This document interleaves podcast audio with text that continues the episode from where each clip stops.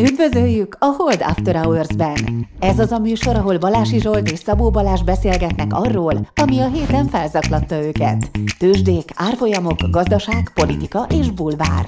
Szabó Balázs és Balási Zsolt a Hold alapkezelő elemzői. Bármi, ami az adásban elhangzik, az az ő vagy vendégeik magánvéleménye, amely nem feltétlenül egyezik a Hold blog és a Hold alapkezelő hivatalos álláspontjával. A műsor szórakoztató célral készült, befektetési döntések alapjául nem kíván szolgálni. A Hold alapkezelő ügyfelei és alkalmazottai egyaránt rendelkezhetnek pozíciókkal az adásban tárgyalt pénzügyi eszközökben. Na hát üdvözlünk mindenkit. Jó reggelt, sziasztok, szia Dávid. Sziasztok! Hello Dávid, Szabó Dávid van itt, kriptoguru, akinek tegnap derült ki, hogy Cristiano Ronaldo már nem a Real Madridban focizik. Sőt, az is kiderült tegnap, hogy most már nem a Manchester United a jó manchesteri csapat.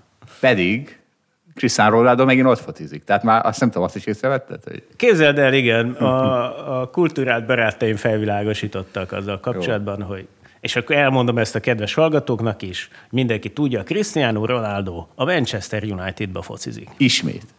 Ismét. Ismét. Dávidban helyreállt a világ. Igen, akkor tíz évet hagytál ki körülbelül, nem? Vagy... igen, igen, szóval ezek az infók azért eljutnak hozzám is, csak, csak lassan.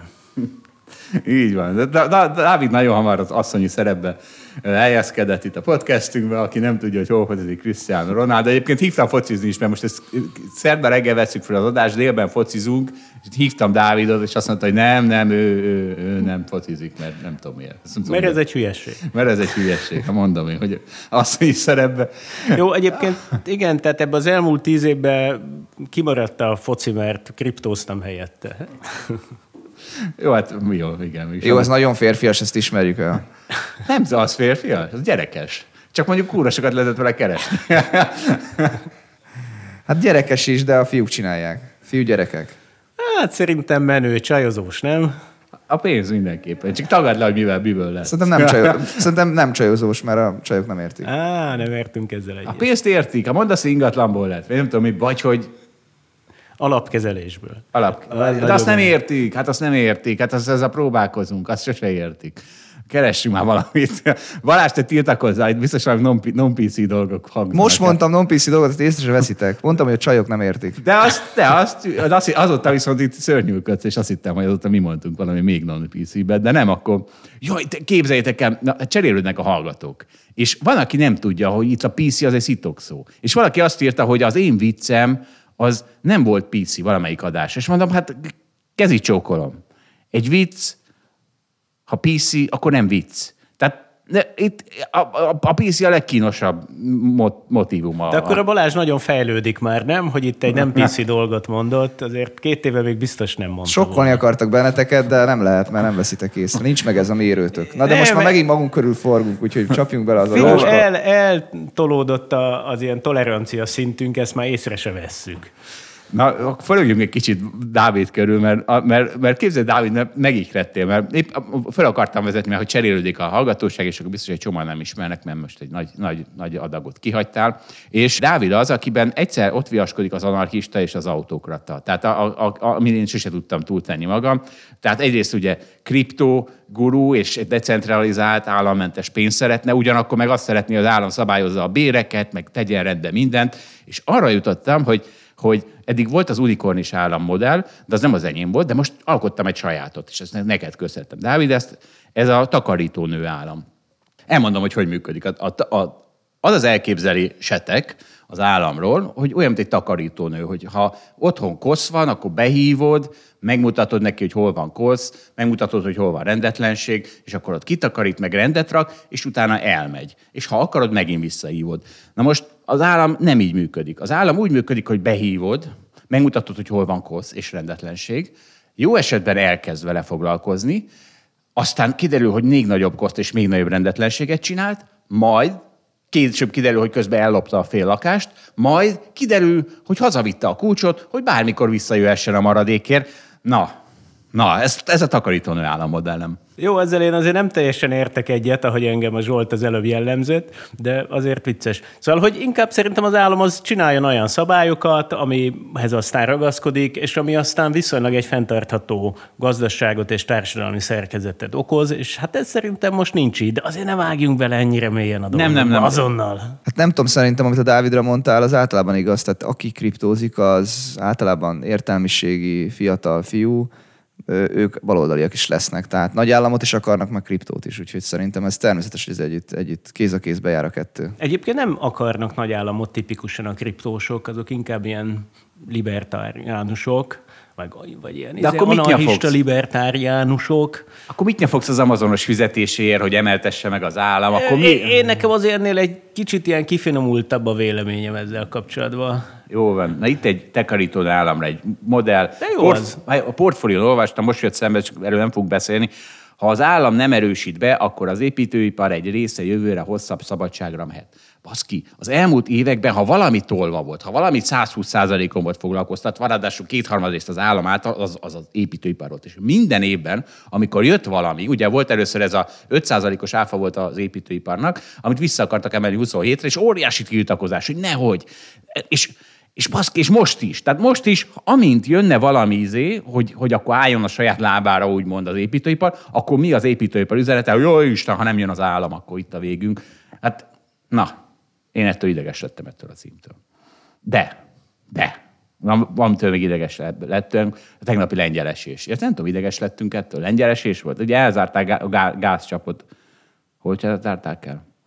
Hát az oroszok a, a Lengyelországban menő gázt. Sőt, aztán Bulgária felé is. És aztán eszkalálódott az esés. És, és De nem, de nem tudjuk, mi miatt volt az esés, szerintem nem csak emiatt. Nem, igen, óriási. Tehát, de ugye ez Mindenki ott fél a- most a technológiai cégek jelentésétől, fél attól, hogy emelik a kamatokat, fél attól, hogy mekkora az infláció. Igen, vegyük észre az utólagos magyarázatot. Esett a piac, akkor hát igen, mindenki félt attól, hogy... De ne, ne, szerintem is ez De van a én- levegőben, hogy esniük Én kell. elhiszem, hogy trigger van, csak hát most két nap és ugyanekkor át, akkor két nappal később, és akkor azért nem a hír váltotta ki. Tehát nem egy olyan piacon vagyunk most éppen, amikor szépen minden nap negyed meg fél százalékok emel- emelkedések vannak, és akkor egyszer meglepődünk, hogy 4 százalékot esik a NASDAQ, hanem két nap és 4 százalékot esett a NASDAQ, meg hát volt egy hír, és akkor most tegnap is. Tehát, hogy Igen, sok feszültség van a rendszerben. Igen, Világos. nagyon sok feszültség van, amitől izé. És még a kriptorendszerben is, Dávid, mi az? Ma ez később lesz, kriptorendszer később lesz, mert figyelj, mert még van még az egy technikai jellegű közleményünk. Az van, hogy na várjunk csak, hol, hol, ja igen, igen, igen, lesz élőadásunk. És már egyre biztosabb, hogy lesz. A homár az még nem biztos, azt a harcot még nem vívtam meg, de az élőadás az biztosnak látszik. Még egyszer május 10, délután 6 óra a magvető kávéban fogjuk adni, és azt hiszem, hogy ennek az adásnak a cikkében lesz egy link, amin keresztül föl lehet rá. Tehát igyekezni kell, mert mondjuk 50, nagyjából 50 férőhelyes a rendezvény, és reméljük, hogy 4000, 4000 érdeklődő hallgató lesz, úgyhogy nagyon kell majd sietni. Nem kérünk érte pénzt, viszont rájöttem, az ingyen jegyekkel is lehet üzérkedni. Szóval a fekete piaci árát, aki a legmagasabb fekete piaci árról tanúsítványt küld nekünk, az dupla homárt kap. I- én, én a Pogácsára szavazok továbbra is. Hagyd már a pogácsával. Dávid, Dávid, egyébként Dávid, most nem akarlak nagyon lestresselni, de ez egyfajta ca- casting. Tehát lehet, hogy a Dávid is velünk lesz. ott. Lehet, hogy, hogy kette vagy hárman Hű, akkor én erre megyek, igen. Tessék? Akkor én erre megyek. Na, de és szerinted pogácsát kell adnunk, vagy homárt? Vagy a kettő közt valami? Ó, aha, ilyen kérdések merülnek fel. Hát, homárral töltött pogácsa, és akkor mindenkinek jó, nem tudom. Múltkor a Egyébként- Zsolt homárral törtött kaviárt akart. Nem, ja, igen, fordít, nem kaviárra töltött homárt. Na de, na de, na, na igen. Na bocs, de akkor elmesélem, hogy képzeljétek, egy hete homár tettem, ez nem Magyarországon történt, hanem valahol máshol, és én már ettem homárt azért korábban, de kicsit zavarba jöttem attól, hogy azokat az eszközöket, amikor ilyenkor az ember elé tesznek, ugye amivel aztán fel kell ezeket a páncélokat törögetni, azt egész pontosan hogyan kell használni. És hát elég maszatos lett minden utána. És finom volt? Egyébként, ja, finom volt. igen. De úgy nagyon finom. Nem, én valahogy azért nem vagyok annyira el, hogy hú, na ez aztán annyira eszement finom. Ugye?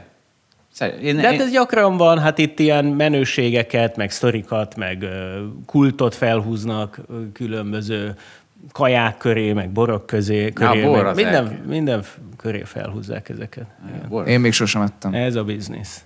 a, bor, a bortól boruljuk ki. A bor az olyan szar, és aztán mi, az pont azt izélnék. Hát miért nem a, a tej? Miért nem a különféle tejeket hasonlítjuk össze? A, a, a bosnyák piacon, a központi tejelosztóban rohadt finom tej van. Mindenkinek üzenem. És tök olcsó. Mármint a borokhoz képest. Na várjatok, mit, mit akartam még? Ja igen, na volt egy nagy sikerünk.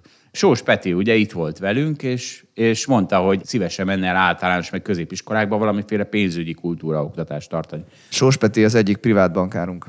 Nem akar szélzelni, kedves tanárok, nem akar szélzelni, és, és jelentkezett egy tanár, hogy, hogy akkor jó, és, és tőle idézek két mondatot. Nyolcadikos diákjaimmal nagyon kíváncsiak lennénk önre. 13 gyerek, kis csoport, kötetlen beszélgetés is megvalósítható velük. Matematika órán jó hangulatban. Szívesen látnánk bármelyik matek órákor, amikor önnek alkalmas, a kötelező tananyaggal nagyjából végeztünk. Hát és ezen ki vagyok. Hát én, az én gyerekeim valamiféle elit iskolába járnak, ahol 30-an vannak egy osztályban, nem 13-an. A tananyagot most láttam, hogy a felénél járnak, amikor mi már csak mit tudom, egy hónap van az iskolából, földrajzból, és kérdeztem, hogy mi van, hát mindig helyettesítés volt, a helyettesítő tanárok meg leszarták. Van milyen, milyen hely ez?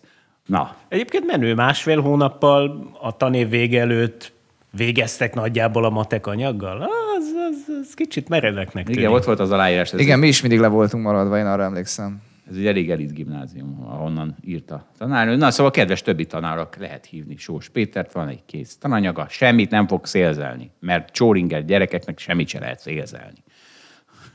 Mindenki nyugodjon meg. Igen, ilyen mindennapi pénzügyi alapismeretekről fog beszélni.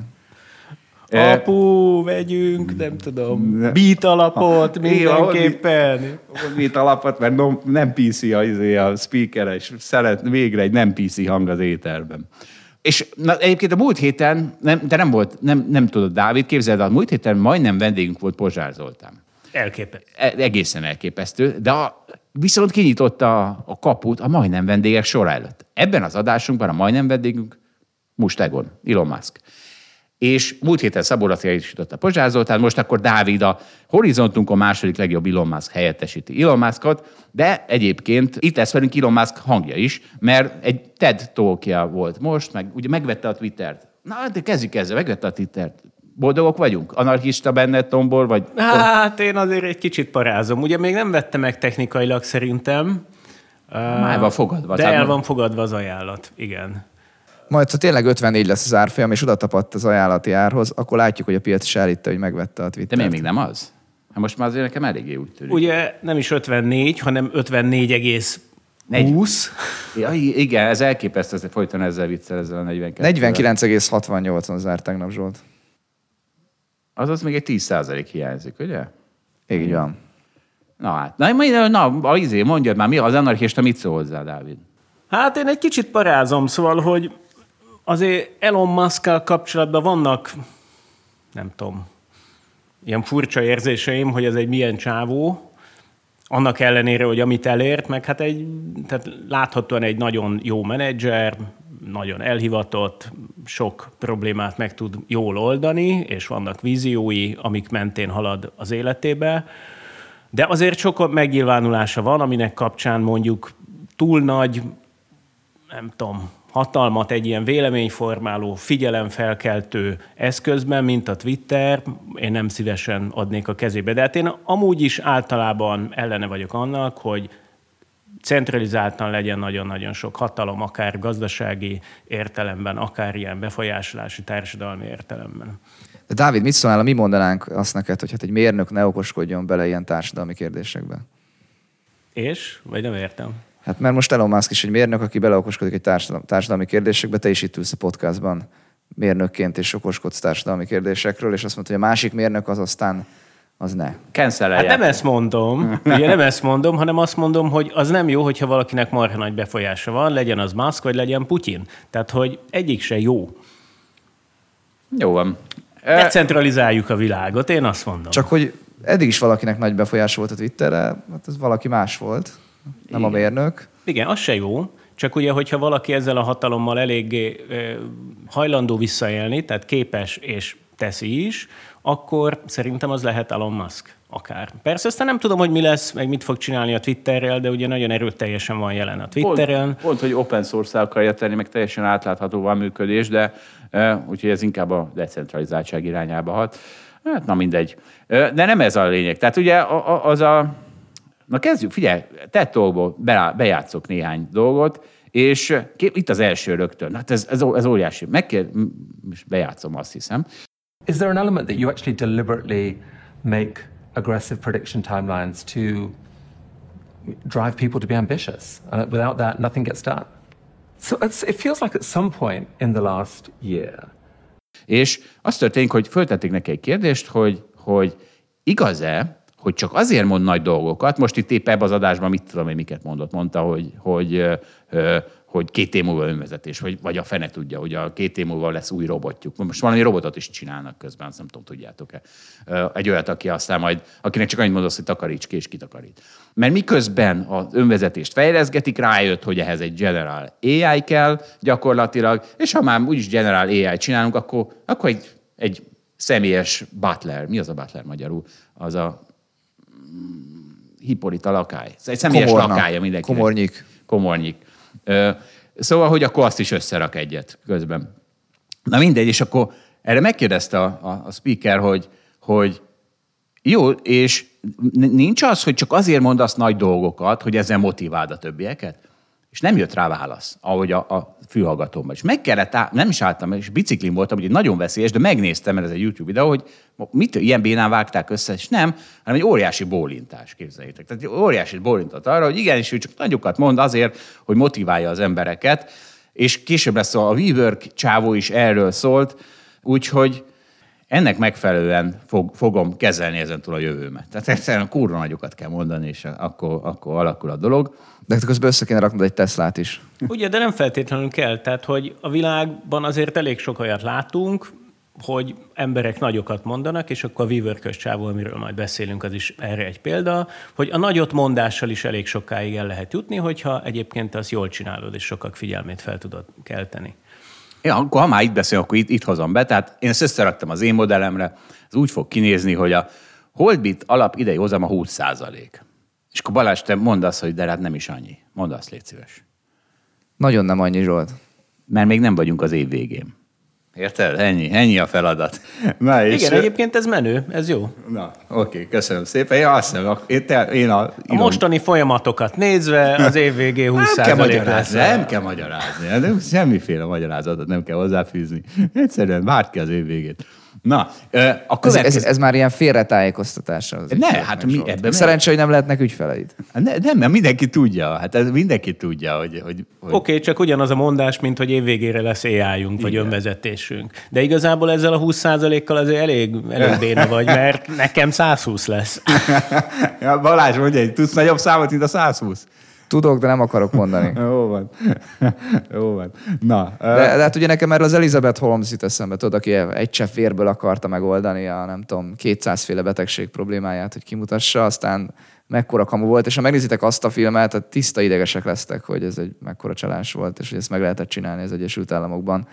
Na mindegy, a WeWorkról keveset tudok, úgyhogy mondjátok el azt. Még ne De az egyébként, kis... bocs, csak hogy én azt gondolom, hogy kicsit azok a cégek is, amik egyébként jól működnek, és hát láss Tesla, tehát az is egy marha jó cég, meg nagy dolgokat csinál, de azért az is erősen bele van vegyülve, hogy egyébként hogyan beszél, hogyan kommunikál, hogyan adja el magát, és, és, és hát ott így hatalmas önbizalmú, meg egójú emberek állítják össze, hogy ezt így hogyan kell jól csinálni. És ez, ez, ez ezekben is benne van. Csak néha nem is kell más, csak ennyi bőven elég. Értem, és ugye annak az Elizabeth Holmes-os filmnek is az az egyik következtetése, hogy ő igazából nem csinált más, csak elleste a többiektől, hogy hát azok is biztos nagyot állítottak először, és majd mellé megcsinálták. Csak ebben az esetben ugye totál kamu volt ez a szerkezet, amit ő, oda, amit ő azt mondta, hogy csinál valami hasznosat. És hát kérdés az, hogy hol van itt a, határ. Nyilván a Tesláról azért most már lehet tudni, hogy mit tud. Az, hogy öt év múlva mit mondanak róla, az továbbra is kérdés. Na várjátok, itt egy másik szemelvény ebből a beszélgetésből, és ez, Balázs, ez, ez neked, neked szól, mert te, amikor Új Péterrel beszélgettünk, akkor te is megemlítheted ezt a fund is secured viccet. Uh, so I was forced to concede to the SEC unlawfully, those bastards. Um, And, and, and now they, they think, it, it makes it look like I lied when I did not, in fact, lie. I was, I was forced to admit that I lied to save Tesla's life, and that's the only reason.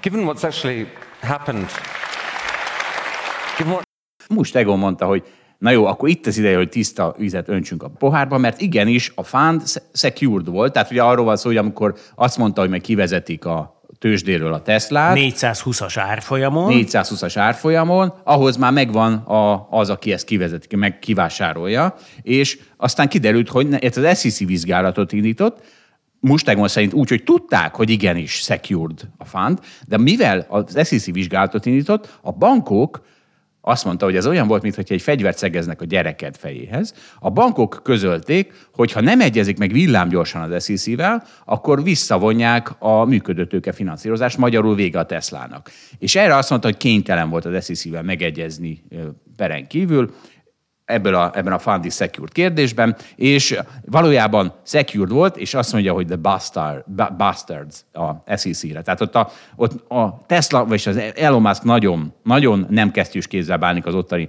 szabályozó hatóságokkal, úgyhogy én még tök barátságos vagyok az MNB-vel itt. Jó, azért ez egy, ez egy olyan dolog volt, ami amúgy is problematikus egy ilyet kitvittelni, tehát ez, ez normál esetben ugyanaz a, úgy zajlik le, hogy ez egy ilyen piacbefolyásoló hír, és akkor előtte fel kell függeszteni magát a kereskedést, és utána kell a bejelentést megtenni, és akkor utána vissza lehet állítani a kereskedést. Tehát, hogy ilyen belső info Esetleg a alapján- honlapra is ki lehet rakni, nem csak a Twitterre. Igen. Ilyen hagyományos csatornákon is lehet, Igen. vele, lehet üzenni. Ez az egy honlap a Twitter. Mit, mit, mit, mit nyafogsz? Hát, hogy a Teslának a honlapjára gondolok. Szóval, hogyha ez valóban van, akkor, akkor ennek a módja ez ez. És hát a másik dolog, hogy ez végül is nem történt meg, tehát végül is Na mindegy. Most mi- mindegy. Jó van, itt majdnem vendégünket. Elon Muskot hallgattuk. Okay. De, mert most, mondjad. De hát az Elon Musk helyettes nem védi meg Elon Muskot, úgyhogy rosszul választottál. De, hát ez igaz. Mert, Miért a Laci megvédte a pozsárt? A, nem, nem, Nem, ő sem. Hát, De ott nem tessék. kellett hát védeni. a Zsoltot is rosszul választott. Hát Itt ez a. Bocsár Zoltát is védeni kell, mert amióta beszélünk erről a Bretton Woods... Valójában, bocs Zsolt, hát te véded Pozsárt, és te véded Muskot is, úgyhogy. A jó van, de így van. Én most a vendégeinkkel vagyunk, vagyok. Na de és most, most teszek pláne vel- veletek. Mert, és aztán ebből kifolyólag aztán egy, egy érzelmi rész jött, ahogy, hogy hogy a legdurvább negativitás folyt a Tesla irányába, a világ legsortoltabb részvénye volt a Tesla, mondta Mustegon, és annyira akarták, hogy meghalljon ezek a sortosok, hogy ízlelni lehetett. És hol vannak most, egyébként bejátszom ezt a részt, Well, Tesla was the most shorted stock in the history of stock markets. This is saying something.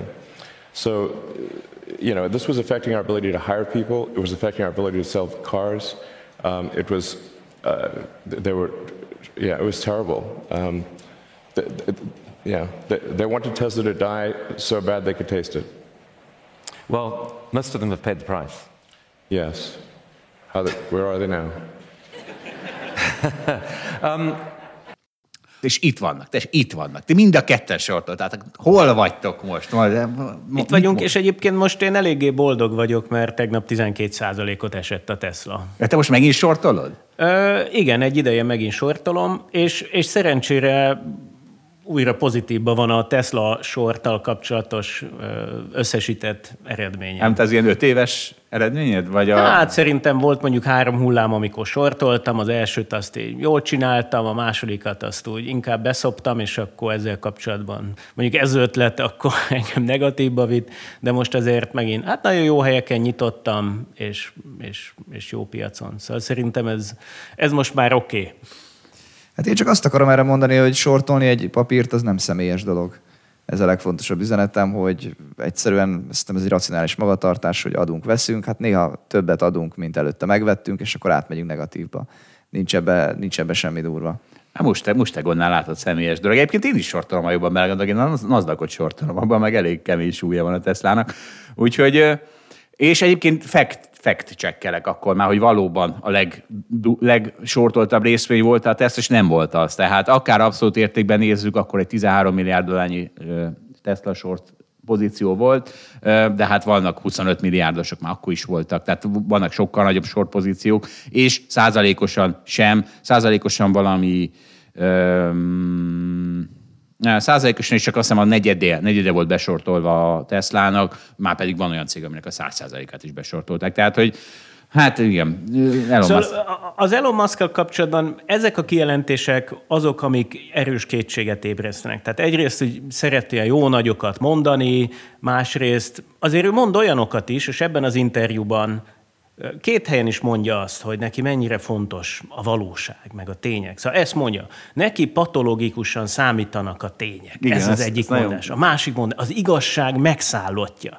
És hogy közben pedig mondja ezeket a bullshiteket, és ezeket így együtt mondja, és egymás után mondja, és hogy bazd meg, egy ilyen csávó lesz a Twitternek a főembere, az, a, ami pont arról szól, hogy hát így Persze ő azt mondja, hogy hát a free speech az milyen fontos. És hát persze a free speech az fontos, csak hogy az olyan vissza, tehát ez nem olyan jó, hogy a free speech keretébe egymás után tesszük ezeket az állításokat.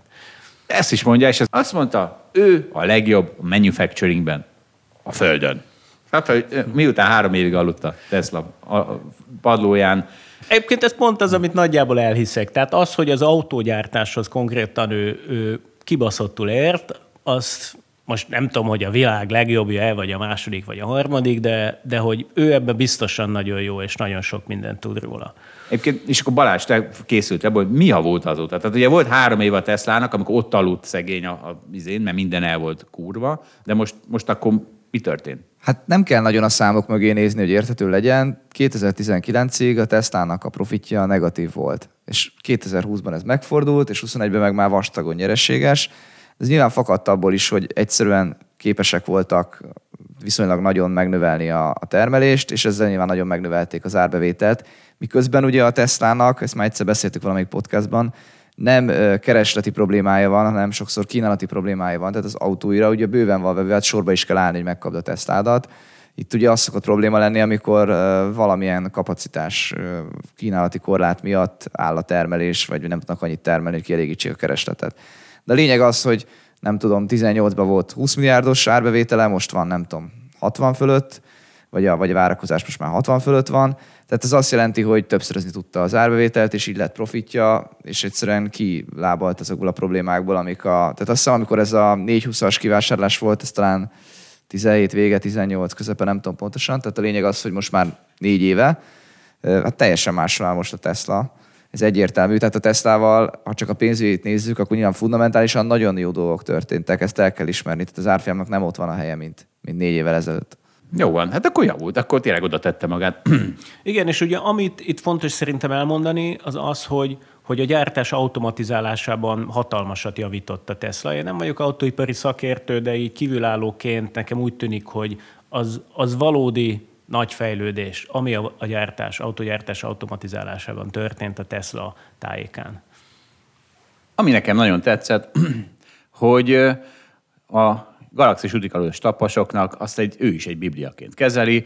Ugye ez az a könyv, aminek a 42-t köszönhetjük, azt mondta, hogy ez egy filozó, valójában ez egy filozófia könyv, nekem is ez a, nekem is ez a benyomásom, és akkor, amikor ezt ugye 20 évesen olvastam el, vagy 10-szer. Ez egy filozófiai könyv, csak nagyon vicces könyvnek van álcázva. Ugye egy üzenete, hogy a kérdés az nehezebb, mint a válasz. A 42 ugye attól lett híres, hogy ebben, a könyvben mondta azt a szuperkomputer, hogy a, a válasz az életre, a mindenre, az, hogy 42. És akkor erre döbbenten álltak ott a csávok, hogy azt meg, hát erre vártunk ezer évet, erre a választ. De nem, ezt ugye nem ezer évet, hanem erre néhány millió évet várnak. Millió évet, hogy, hogy ezt a választ megkapjuk, és erre azt mondta a számítógép, hogy apukáim, ez azt jelenti, hogy nem tudjátok a kérdést, az a probléma, és akkor mondja, jó, akkor mondd meg a kérdést. Azt mondta, hát ezt nem tudom megmondani, de tudok tervezni egy számítógépet, ami évmilliárdok múlva megmondja a választ. Ez a számítógép lett a Föld egyébként a Galaxis a, a könyvben. Ezt mi most keressük itt a választ. Így van. De, de nem, bocs, a kérdést. De korrumpálódott a számítógép, ugyanis, na mindegy, ezt már nem mondom el.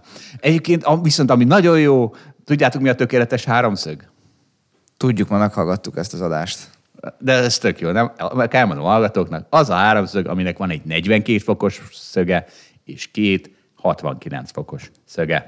Na, egyébként a... a Mert izé... így akkor ez összesen 180 fok. Így van. Ezt, wow. Azt hittem, ezt mindenki tudja. De a, a Dávidból kibújt a fizika tanár. Na még adj az előző témához valamit, hogy csak azt megerősítsem, hogy a Tesla nagyon kilóg abba, most még a számokról beszélek, hogy mennyi, mekkora profitrátája van. Tehát, hogy még a legtöbb cég az így küzd egymással szemben, hogy nem tudom, a Toyota, meg a Volkswagen, és akkor nem tudom, 5 7 milyen marzsokat érnek el, tehát nagyon alacsony marzsokat árbevételányosan, addig a Tesla abban a játéktérben teljesen máshol mozog már. Tehát sokkal magasabbak a profitjai. Nyilván annak köszönhetően, hogy ő, hogy ő nem teljesen versenyzik olyan szempontból, hogy ma még a kapacitáshoz képest sokkal nagyobb a kereslet, amit mondtam.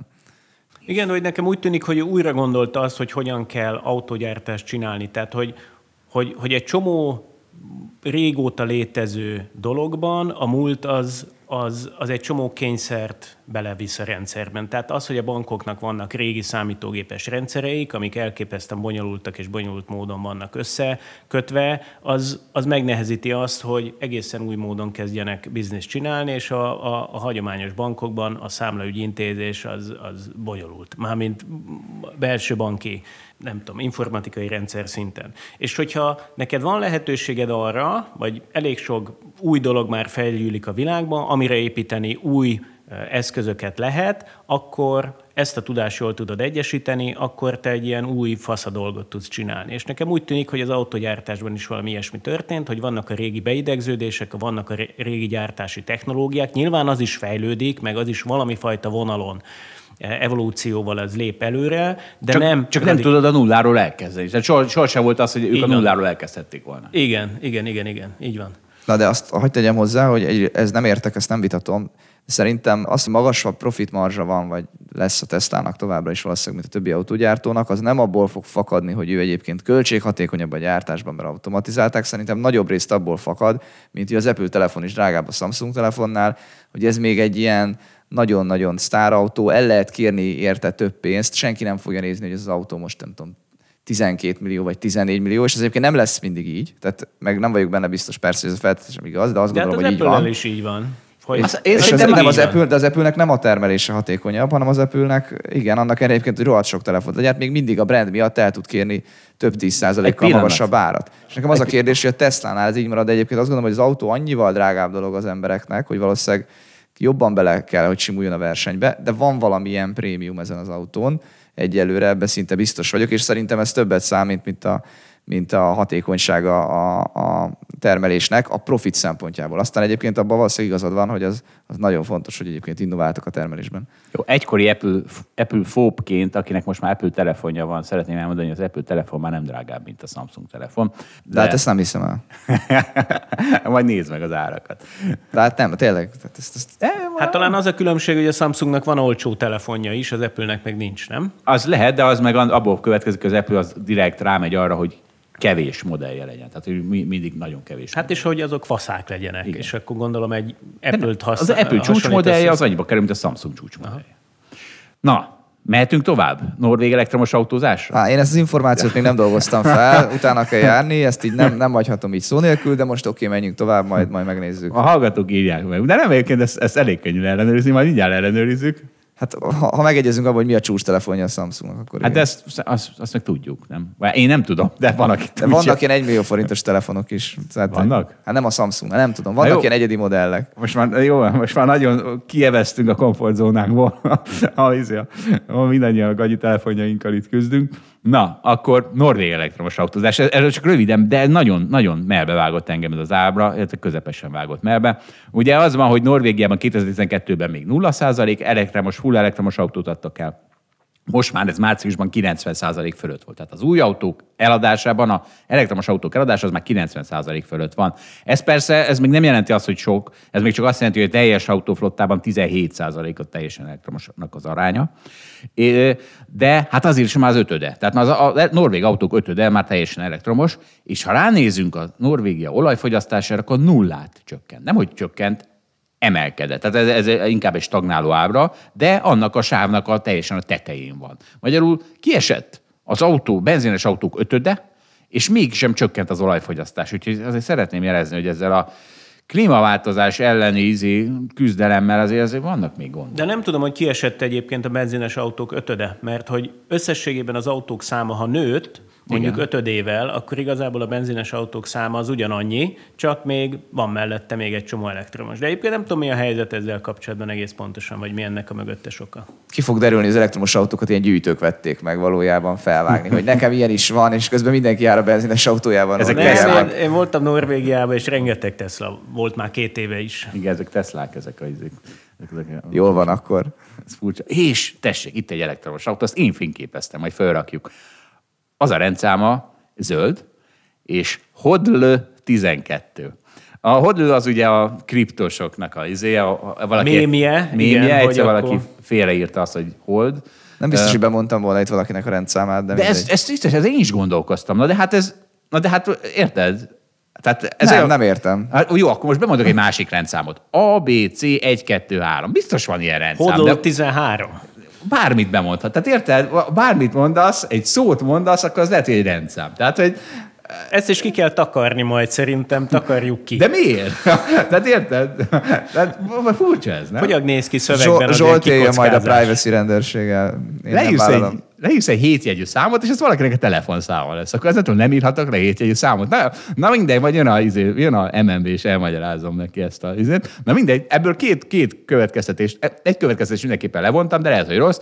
12 darab bitcoin nyertes biztos van az országban, hiszen valaki elvitte a hodl egyet, a hodl kettőt, a hodl hár, és így tovább, és hodl 12-nél már biztos járunk, de lehet, hogy több is. Dávid, tudsz 12 ilyen bitcoin nyertes? Nem lehet, hogy ennek a autótulajdonosnak a számára a 12-es számnak más jelentősége van, de nem tudom, hogy micsoda. Ja. Hát, tudjátok, hogy a nagypályás csapatomban nekem volt a 12-es számú mezem, úgyhogy lehet, hogy Akkor az, lehet, hogy lehet, ez- hogy azért igen. kérte a Hodl 12 de nem biztos.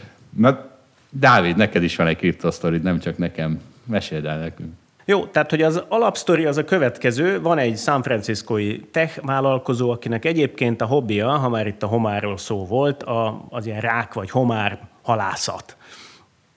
És akkor ennek kapcsán ő egyébként beszerez ilyen rákfogó edényeket, vagy nem tudom, ezek, mi, mi ennek a Háló. magyar neve? Tessék? Hálókat, nem? hálókat, vagy valami, nem tudom mi a magyar neve, így van, ebben ugye rák be tud menni, és aztán nem tud belőle kijönni, és akkor felgyűlik ebben egy csomó rák, és, és akkor utána be lehet, be lehet ezeket gyűjteni. Egyébként meg nem kell semmit se csinálni, csak ki kell tenni, ott kell hagyni, és aztán mikor jó sok rák belement, akkor össze kell szedni.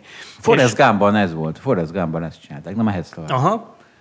És ugye ő ezt évek óta csinálja, és azt vette észre, hogy egy csomó ilyen hálója neki elveszik, és nem tudja, hogy ez miért van, hogy a, a, az eléggé ilyen viharos szélben esetleg elszabadulnak a hálói, és a hullámok meg a szél elsodorja, vagy ellopják rákostul, de ez őt nagyon-nagyon zavarta, mert egyébként ezek egy több száz dolláros eszközök fejenként, és ebből ő többet kitesz, és mindig elveszít több ezer dollárnyi értékű felszerelést. És már nagyon régóta gondolkozik azon, hogy hogyan tudja trekkelni ezeknek a, a hálóknak a, a sorsát vagy helyzetét. És próbálkozott csomó mindennel, de hogy semmi sem volt elég jó, tehát hogy a, a, a a mobiltelefon lefedettség az ott a, a vizeken már nem, nem erős, vagy nincsen egyáltalán, meg kipróbált mindenféle megoldást, és aztán megtalálta az egyik kriptos projektet, aminek egyébként az a neve, hogy Helium, Helium Network. Szóval rátalált a Helium Networkre, és ez, a, ez egy kriptos projekt, és egyébként arra példa, hogy a, az ilyen blokklánc, meg az ilyen kriptós világ, az hogyan tudja előidézni azt, hogy az emberek másfajta, újfajta módon kooperáljanak egymással, olyan módokkal, amit egyébként korábban nem láttunk. És itt az alapsztori az az, hogy megszoktuk azt, hogy a telekommunikációs hálózatokat azok centralizált szereplők építik fel, tehát az internetes kábeleket egy cég kihúzza, és ő dönt arról, hogy merrefele érdemes ezeket az internetes kábeleket kihúzni, vagy a mobil antennákat azt egy cég helyezi ki, és ő dönt arról, hogy ezeket a antennákat hova érdemes kitenni, és aztán ő fogja össze a hálózatot, és ő üzemelteti ezt így egyben. Na de a kriptó most új módot talált ki arra, vagy egy kriptos vállalkozás új módot talált ki arra, hogy hogyan lehet egy ilyen hálózatot felépíteni decentralizált módon. Úgy, hogy bárki kitehet egyébként antennát, és ezek az antennák, hogyha mögé tesszük a megfelelő ösztönzőrendszert, akkor egyetlen hálózatot tudnak alkotni, és tulajdonképpen valami fajta, hát ha nem is mobiltelefonrendszert, mert nem arra alkalmas, hogy beszélgetéseket közvetítsen, de hogy valami fajta információt közvetíteni lehet erről a hálózaton, vagy ezen a hálózaton keresztül. És végül is ez a rákhalász csávó csávó, ez ezt a hálózatot találta meg, meg felszerelte követővel a, a kis rákhálóit, és azt látta, hogy a hélium lefedettség az marha jó a tengeren is. De és miért? Nem. Tehát itt, itt van, nem tudom egész pontosan, hogy miért, meg egyébként ennek a projektnek én nem vagyok a szakértője, ha bár olyanok mellett ülök, akik ilyen antennákat szintén kitelepítenek, és egyébként globálisan ki van telepítve mondjuk ezek nem mi vagyunk. Ezek nem, nem mi most ülsz olyanok mellett. Ja, nem, nem, nem, nem, nem. A kriptos projektem kapcsán ülök olyanok mellett, így van. Tehát jelenleg már ki van téve globálisan háromnegyed millió antenna, akik, akik fogják a jeleket és közvetítik a megfelelő hálózaton keresztül. És a, tehát ennek részben az oka, hogy, hogy ezek, ezek az antennák olyan frekvencián működnek, amik így messzire látnak el, viszonylag, ez egyik oka. A másik, hogy hát az ösztönző rendszer úgy van kialakítva, hogy minden egyes csávó, aki elhatározza azt, hogy ilyen antennát kitelepít, az, az rettenetesen motiválva van arra, hogy megtalálja azt a helyet, azt a pontot, ahol egyébként az ő antennája nagyon-nagyon messzire ellát. Mert minél messzebb ellát, annál, tud info, annál több infót tud majd közvetíteni, és annál többet fog ő keresni ebben a hálózatban. Na, én csak azt nem értem, hogy vannak a világban természetes monopóliumok, ilyen a vasút, vagy ilyen lehet az, hogy telekommunikációs hálózat, amiből ezeknek tipikusan az a sajátossága, hogy egyet érdemes bőle csinálni, mert nincs, két, nincs értelme két sint vezetni egymás mellett, elég egy sint, meg nincs értelme egy adott pontra letenni három vagy négy vagy tíz cégnek ugyanazt a kábelt, vagy ugyanazt a, nem tudom, ezeket a tornyokat. Na most azt nem értem, hogy miben különbözik ez a történet attól, mint hogy itt most éppen te privatizálni akarod ezt a dolgot. Most persze a privatizáció alatt azt értem, hogy nem, nem ez a jó szó lehet, de hogy ugye most ha a természetes monopólium állami kézben volt, akkor ugye eladod, feldarabolod, vagy megadod a lehetőséget piaci szereplőknek, nem értem itt, a, hogy, hogy, hogy mitől más ez, és hogy ez miért jó, hogy akkor most gyakorlatilag azt mondod, hogy fektessünk le két sint vagy három sint egymás mellé. És ennek ugye átrányából csak szokott lenni, hogy ugye azokon a pontokon van verseny, ahol ugye nagy a kereslet, oda többen építenek, az eldugott helyeken, meg, meg pont, hogy egyébként nem fog megtörténni általában. Most itt mondtál egy ellenpéldát, hogy, jól értem, hogy eldugott hely, éppen van jel, nem tudom ez miért van, de hogy ilyenkor általában az szokott lenni, tehát hogyha nem tudom, a, a vasutat liberalizálnánk, és most a sínre is gondolok, nem csak arra, aki viszi rajta a vonatot a cégre, hanem, hanem a feldarab, fel, azt mondanánk, hogy mindenki építhet sineket, és egyébként meg mondjuk tegyük fel, hogy leromboljuk azt, ami eddig van, mi történne akkor? Akkor az történne, hogy hát a szegény vidékeken nem lenne sín, a gazdag vidékeken, meg, meg a városok mellett, meg ott meg nem tudom, több sín is lenne. Igen, tehát azt tudni kell, hogy én ennek a projektnek nem vagyok a szakértője, tehát nem, nincs erre ezekre a válaszokra vagy felvetésekre nekem jó válaszom. Nem tudom egész pontosan, hogy ez működőképes modelle vagy sem. Azt tudom, hogy számomra az nagyon érdekes ebbe, hogy decentralizált módon egy ilyen hálózatot meg lehet oldani, amit egyébként korábban nem lehetett megoldani, és hogy ennek milyen következményei vannak, azt, azt, azt, azt nem tudom, és nem gondoltam bele. De azt azért látom, hogy ennek vannak más use case is. És tipikusan egyébként olyanok, hogy itt van ez a, a új világ, Internet of Things, azt szeretnénk, hogy minden eszköz rá legyen kötve az internetre, és a gázúra vagy a villanyúra leolvasásához ne kelljen kijönni a, a, a leolvasónak, hanem azt, hogy távolról is le lehessen olvasni, vagy azt, hogy az ilyen mindenféle mezőgazdaságai eszközeink, vagy a tehát tudjuk pontosan azt, hogy éppen mennyi a talajnak a nedvesség tartalma, vagy tápanyag tartalma, vagy mit tudom én, vagy hogy a, merre kószálnak a, a Mit tenyészt Jószág. A jószágaink, a bivajokat bivaj, melyre kószálnak a bivajaink, ezeket a dolgokat tudjunk, és ezek gyakran olyan területeken vannak, ahol egyébként nem erős az ilyen fajta hagyományos lefedettség. És ezzel kicsit ellentmondok pont neked, hogy van egy olyan terület, és, és egyébként ezen belül is így elég sok minden van, mert amire ez a hálózat alkalmas, az, az nem egy ilyen nagyon-nagyon nagy széles sávú adatátvitel, tehát itt tipikusan, ami adat kö, tud közvetíteni, az kicsi, ezek kicsi mennyiségű dolgok, viszont nagyon kevés energia kell hozzá. Tehát egy mobiltelefon az lemerül néhány nap alatt, de itt ezek az eszközök, amik, amik ezt a jelet ki tudják bocsájtani, azok meg évek alatt merülnek le, mert valahogy úgy vannak kialakítva. Meg egyébként is csak kevés adatot kell néha nekik átadnia. Mm. És, és hogy tipikusan ezek a mezőgazdasági felhasználások, ez egy, ez egy olyan terület, ami, ami itt egy fontos use case lehet. És hogy ezek éppen olyan helyen vannak, ahol, ahol nem erős a lefedettség. Igen, ezt a halászhárat másképp nem lehetett volna megoldani. Emlékszem, nekem volt, volt, volt, volt egy ilyen startup cég, vagy ilyen crowdfunding cég, ahol engem mindig idegesített, hogy a kulcsomat nem tudom megtalálni. A telefonomat meg tudom találni, mert fölhívom egy másik telefonról. A kulcsomat, vagy az igazolványaimat nem is. Volt egy ilyen kis kütyű, amit ha ráraksz, és összehangolod a telefonnal, akkor azt meg tudod csörgetni ilyenkor. Persze nem működött, mondjuk ez tíz éve volt. Ez tíz éve volt, és rendeltem egy csomót, egyik sem működött, mert amikor kellett volna, akkor persze, hogy nem csörgette meg a telefonon, meg stb. Szóval, hogy ha erre van valami megoldás, akkor, akkor én erre nagyon kíváncsi lennék. És ez mégis valahol ez olyasmi, de nem hiszem, hogy egy antennát szeretnék tenni a, a irataimra, meg a lakáskulcsomra. Arra ez szerintem nem jó. A hallgatóktól várok valami megoldást erre. Crowdfundingra is hajlandó vagyok, mint látjuk, mert ez nekem nagy, nagy probléma az életemben. Na figyeljetek, ami, hát a, dessék, megint Balási Pozsár ez, de nem, tényleg nem így, egyre többen szajkozzák. Sőt, a Goldman Sachs, az már számol is vele.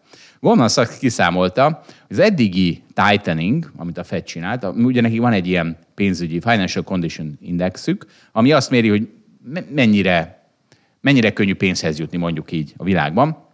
És nyilván jegybankok ebből a szempontból fontos szerepet játszottak, de most már tightening van, és azt mondta a, a Goldman Sachs, hogy az eddigi tighteningnek a 10 éves hozamemelkedés egy olyan 60-70 bázispontot jelentett a tighteningből, és ugyanennyit jelentett, hogy majdnem ugyanannyit az, hogy az részvények mennyit estek. Tehát ő is azt mondja, hogy, hogy sőt számolja, hogy Bizony, a Fed a részvények esésén keresztül szűkíti a pénzkínálatot, leginkább, vagyis hát legalább annyira, mint a tíz éves hozamemelkedésen keresztül, és ez az, aminek az lesz a következménye, ezt is kiszámolta, hogyha azt a további szűkítést a részvényáreséseken keresztül éri el a Fed, hiszen a kötvénypiac már beáraszott, nem tudom, kurosok Fed kamatemelést, és ahhoz képest már nem fog tudni pozitív, tehát ahhoz képest már nem fog tudni kamatemelési meglepetést okozni a Fed. Úgyhogy maradtak a részvénypiacok, aminek az esésén keresztül lehet szűkíteni a pénzkínálatot. Ehhez az S&P 500-nak még 15%-ot kell esnie, 3700-ig. Picit, picit fejtegetnéd, hogy ez, mi ez a csatorna, hogy ez hat, mert szerintem ez nem teljesen világos. Hát de az Egyesült Államokban ez elég tehát, nyilvánvaló. Hát ott a, ott a vagyoni hatásra borzasztó nagy szerepe Na, van ezt fejteges, igen. Ja, bocs, tehát, hogy a, a, az Egyesült Államokban a lakosság ugye nagyon be van csatornázva a részvénypiacra, e, e, akár azáltal, hogy hogy részvényeik vannak, de ugye a, a, a nyugdíj megtakarításáik is ilyenek, meg hát nyilván a vállalatok is ilyenek, azok is sokkal inkább be vannak csatornázva a részvénypiacra, mint Európában. Tehát rengeteg helyen hat vissza a részvény árfolyam a gazdaságra, vagy akár a fogyasztói bizalomra, és ez az, amin keresztül lehet szorítani. Tehát a... ezt egy keresletcsökkentésként írod le, egyszerűen elveszel pénzt az emberektől, és akkor, és akkor nem tudnak, tehát, és akkor mi lesz? Hát a financial, a financial környezet le. az nehezebb lesz, mivel kevesebb lóvé van. Így, kevesebbet költenek. Hát, vagy akár csak megijednek, és azért költenek kevesebbet. Jó, de igen, tehát ugye Magyarországon ez egy elég nagy hülyeség lenne, vagy valószínűleg Európában is. Nincs. Egyébként Szerintem Amerikában is, de mindegy. Jó van. Szóval, Mi... bocs, azzal kapcsolatban van egy megjegyzésem, és a, ez a tegnapi eséshez is fűződik. Mégpedig az, hogy az idei évben azt láthattuk, hogy a részvénypiacok alapvetően esnek, és egyébként mondjuk a tíz éves hozam, tíz éves amerikai hozam, az pedig emelkedik elég meredeken. Tehát tulajdonképpen itt, itt ez két csatornája annak, ahogy ez a, ez a financial... Financial Conditions Index. Financial Condition az, az, az szerep lesz. De, és, és ezt úgy is lehet magyarázni, hogy a részvénypiac esik, mert parázik attól, hogy egyre jobban parázik attól, hogy majd egyre nagyobb lesz a kamatemelés hosszú távon, vagy valami fajta ilyes, ilyesmi érvelést emelé lehet tenni. Hát most igen, de most e, a gazdaságot is meg lehet tenni. Igen, igen, és akkor itt, itt, itt az érvelés úgy néz ki, hogy jaj, nagyon sokat fog emelni a jegybank, és ezért aztán esik a részvénypiac. És hogy ez megfordult az elmúlt napokban, tehát most legutóbb már az eséssel, például tegnap a nagy részvénypiaci eséssel maga a hozam is esett, egy jelentőset, tehát most inkább már fordítva megy a dolog, hogy van valami fajta parázás, a nem tudom, a mindentől, vagy az oroszoktól, vagy a háborúktól, vagy Hát összefoglalva a gazdasági lassulástól. Tehát ez, a ugye ez volt tipikusan két-három éve is, hogy amikor estek a részvények sokszor, akkor esett velük a hozam is. Oké, okay, csak mert... hogy a gazdasági lassulásnak most már nem az az oka, hogy jaj, a, a beszigorít a jegybank, hanem fordítva van, valamitől lesz gazdasági lassulás, és már inkább arra számítanak, hogy a jegybank akkor egy kicsit lazább lesz. Várj, én, én még nem látom az ellenmondást, mert ugye olyan lehet, hogy Nincs a jegybank túlemel, hogy a rövid kamatok emelkednek, mert a jegybankok, azt simán a jegybankok mozgatják, és eddig az volt, hogy ó, egyébként jó lesz a növekedés is ö, mellette, és akkor emelkedett a hosszú oldali hozam, meg egyébként ugye a rövid oldali hozam is, mert, mert a kamatok lőnek. És akkor minden, minden hozam emelkedett, és ez rossz volt az olyan részvények, amik még nem termelnek cash volt, vagy nem olyan sokat ahhoz képest. Ez ugye tipikusan amerikai részvények, növekedési részvények. De most meg kicsit olyan, hogy valóban a Fed az emel továbbra is kamatokat, de a hosszú hozam már esik, az azt jelenti, hogy közben hát inkább most már azért esik a piac, mert hogy egyébként a gazdasági növekedés majd mégsem lesz olyan erős, sőt, most felmerült, hogy lehet, hogy gond lesz a gazdasági növekedéssel. Így van. Tehát ez tehát, változott. Hogy, hogy nem, nem ellentmondás van, hanem a piac interpretációja megváltozott. És, igen, és egyébként igen. ez egy hihető interpretáció, amit te mondasz. Tehát a piac szerkezete, vagy hogy mi miért történik, az megváltozott az elmúlt napokban. Erre akartam csak felhívni a figyelmet. És valami, levonsz valami tanulságot is ebből, vagy csak elmondtad nekünk a a jelenséget. Inkább a jelenséget akartam csak elmondani, Jaj, de, de a tanulság levonása az az, hogy húha, most akkor már tényleg para van. Így van. És Goldman Sachs szerint még 10% S&P 500 esés jön. A én, én mondok egy tanulságot, vagy egy következtetést, tehát hogyha ez nagyon megy tovább ez a folyamat, hogy, hogy egyébként nagyon romlanak a gazdasági kilátások, és egyébként a Fed meg nagyon agresszívnak tűnik, na az a kettő együtt nem fog nagyon-nagyon sokáig menni. Egyébként mehet fél évig is, tehát ez nem azt jelenti, hogy ja, akkor két hét múlva észreveszik magukat, aztán és akkor ugye a változás az az lesz, hogy nem fognak annyi sok, annyira sok kamatot emelni, mint azt most gondoljuk. De ez, ezért azt gondolom, hogy a Fed most nagyon elkötelezettnek tűnik. Tehát én nem gondolom azt, hogy ebből most kihátrálnának egy-két hetes távon. Fél éves távon, hogyha látják, hogy ja, közben recesszióban ment a gazdaság, hát akkor nyilván változtatni fognak a politikájukon, mert akkor már nem az inflációnak a letörése lesz a legfontosabb probléma, hanem az, hogy hoppá, megint nagy baj van a gazdasági növekedéssel. Szegény MNB is kétségbe esetten emelget, és nézi, hogy a infláció leszarja a száz, száz bázispontos emelgetéseket most már. De figyeljetek, mert van egy nagyon... Egyébként na, tudjátok, mi az egyik legnagyobb gazdasági csoda az elmúlt tíz évből? Hát nyilván tudjátok. Tehát ugye folyamatosan ment a negatív kamatok voltak, iszonyatos pénznyomtatás, mindenki attól retteget, hogy mekkora infláció lesz belőle, nem lett belőle, nem lett belőle, nem lett belőle. És most, amikor végül lett egy kurva nagy infláció, annak semmi köze a pénznyomtatáshoz. Tehát ennél csodásabb dolog nincs a világon. Szerintem ez nem igaz. Egyszerűen csak az történt, hogy a korábban kinyomtatott pénz az most okoz inflációt. Ú, na ne. De Zsolt, hát triviális összefüggés van a kettő között. Tehát tényleg nem hiszem el, hogy ezt mondod. Hát... De nem, hát nem azért, nem azért kerül most több az olaj, meg kerül most több a gáz, mert kinyomtattak pénzt régen. Hát Miről de, hát hogyne. Tehát ugye is. szívesen mondok erről pár szót. Tehát ugye Covid válságban pontosan az történt, hogy kinyomtattak egy csomó pénzt a válságra adott reakcióként, és ez megteremtette a keresletet arra, hogy az árukat vásárolják az emberek. Hát erről beszéltünk itt rengeteg podcastban, hogy az amerikaiak veszik a kínai de Balázs, termékeket, Kína, de Balázs, Kína exportálta, Balázs, Balázs, és rohadt erős kereslet lett az Balázs, iparban. Az ipar meg, de nem másról beszélek, hogy mondjam másról... De nem. Az ipar meg felhajtott, az ipar meg rengeteg gáz fogyaszt, például, ha már most csak az energiárakra akarod kivezetni, de hát van egy csomó minden más, mert chip hiány van, amiatt is van infláció. Hát egyértelműen azért van, mert az ipar felpörgött, meg volt rá kereslet. Tehát, és akkor az ipar meg használ egy csomó energiát, és az energiára is van erős kereslet. Ez egy teljesen másik vonal. Hát, hát én, most, én a pénznyomtatásról beszéltem, te pedig a fiskális lazításról. Te arról beszéltél, hogy az embereknek pénzt adtak, ami az iparra hogyan hat. Nagyon jó, de az teljesen más, mint ja, a QE. Ja, ja. Na, akkor valóban egy... másról beszéltem egy kicsit, csak szigorúan a, a QE-ról beszéltél, Igen. és a fiskális stimulusokról. Meg egyáltalán nem, azért azt nem mondanám, hogy a QE valahol nem adhatott egyébként ugyanígy erre. Tehát ez nem azt mondom, hogy a QE-nak nulla hatása. De valóban nem a, a QE hozta meg a végén a nagy eredményt, hanem a fiskális stimulus. Na mindegy, ez egy, na és itt van Cathy Wood. Cathy Wood, ugye összerakjuk a két csártot, Cathy Wood flagship, ugye ő az, aki a szuper, hiper, technológia és menő részvényeket vásárolja az alapjába. Összerakjuk az alapja árfolyamát, meg a tíz éves amerikai hozamot, egy az egyben zuhannak hogyha invertálva van valamelyik. Szóval egy az egybe ugyanúgy mozognak, úgyhogy egy ember van, aki ma azt mondja, hogy az, in, az inflation is about to peak, tehát mindjárt vége az inflációnak, a emelkedésnek, és aztán rohadt gyorsan fog esni, és azt mondja, ő drama, dramatik, dramatikus mód, módon fog esni az infláció, mondja Keti Wood, hát nyilván, mert az ő alapjának az kéne, hogy az ő alapjának az kéne, de szerintem nem szabad félretenni azt, hogy hát mi van, ha neki igaza van, mert most a konszenzus ugye nagyon nem azt gondolja, hogy Cathy Woodnak igaza van. Mindenki az inflációról beszél, mindenki azt gondolja, hogy egyre magasabb lesz az infláció. És egyébként a részvényekkel a, akkor lehet nagyot keresni, például a technológiai részvényekkel tényleg, hogyha hogy ez valamiért mégsem így lesz. És van, van egy ilyen középút, hogy ez kijöhet, tehát valami olyasmi lenne az, hogy a háborúban születik valami tűzszünet, vagy valami kis megegyezés, mondjuk egy-két hónap múlva, történik az, hogy egyébként a gazdaságok nem omlanak össze, akár egy nagyon kis stimulust is elbír.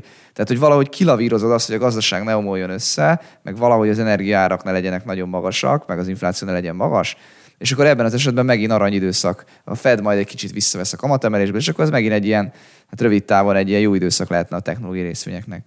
Én amúgy nem abba hiszek, hogy ez történik, de amikor mindenki egy oldalra van pozícionálva, már pedig én úgy érzem, hogy most mindenki arra van pozícionálva, hogy infláció lesz, akkor érdemes elagyalni rajta, hogy mi van, hogy el tudunk olyan világállapotot képzelni, hogy ez mégsem, és mégis Keti Woodnak van igaza. Tehát én kit el tudok egy ilyet képzelni, van is valamennyi esélye, néhány tíz százalékot tudok neki adni. Hát az egyszerű megoldás, Putyint valaki megöli. Úgyhogy ha valaki nagy Nasdaq longos, akkor a Keti Woodnak mégis van pénze. Tehát ugye ez a... Mert ha Putyint megölöd, és jön, jön helyette egy, egy nyugat Nem biztos, hogy ez olyan jó lenne, ha Putyin megölni. Ja, igen, Zsolt, szeretsz egyszerűsíteni, meg így a fikciókba gondolkodni. Hát most mondtam neked egy megoldást a te, te fikciód. De nem biztos, hogy ez megoldás. Manifest. Hát 99% esély. Én tényleg, hogy még rosszabb én, én nem adok 99%-ot arra. Nem, ennek nincs 99% esélye. Ha megtörténik, akkor az 99%-ban Annak megoldás. sem. Na, adjátok már abba. Szóval, hogy igen, Cathy Wood, ez lehet, hogy poziból beszél, és szerintem se így fog történni, de lehet, hogy mégis. Ez valóban így van. Viszont ezzel kapcsolatban, hogy ha a piac, áll, tehát általában igaz az a tény, hogyha a piac nagyon valamit gondol, akkor gyakran történik az ellenkezője. Mert hogy mindenki ugyanezt gondolja, mindenki arra van pozícionálva, és akkor végül ellenkező dolog lesz. De hogy az infláció az valahogy nem ilyen, tehát az inflációra való pozícionáltság és az ebből kijövő piaci történések azok lehetnek ilyenek, de maga az infláció az tipikusan nem ilyen általában, és ugye itt nem tudunk nagy általános törvényszerűségeket mondani, csak olyan esetek összességét. Tehát, hogy az inflációnak van megvan az a tulajdonsága, hogy a várakozások bele tudnak épülni. Ha mindenki azt gondolja, hogy infláció lesz, akkor csak azért lesz mégiscsak nagy infláció, mert mindenki ezt gondolja róla, és, és szeretne, nagyon erősen harcol azért, hogy nagy béremelést kapjon, amit aztán ugye a vállalatok beépítenek az árazásukban, és ez ilyen végtelen ciklusként tud sokáig folytatódni, mint amit ezt már láttunk sokszor a történelme folyamán. De most az, ugye az árbér spirálról beszélsz, én, én nekem az a bajom az árbér spirálral, hogy aztán szerintem fogalmunk sincs A fejlett világban nincs erre jó adatpont az elmúlt 15 évből, nem tudjuk, hogy az jelenség az hogy működik. Már beindult.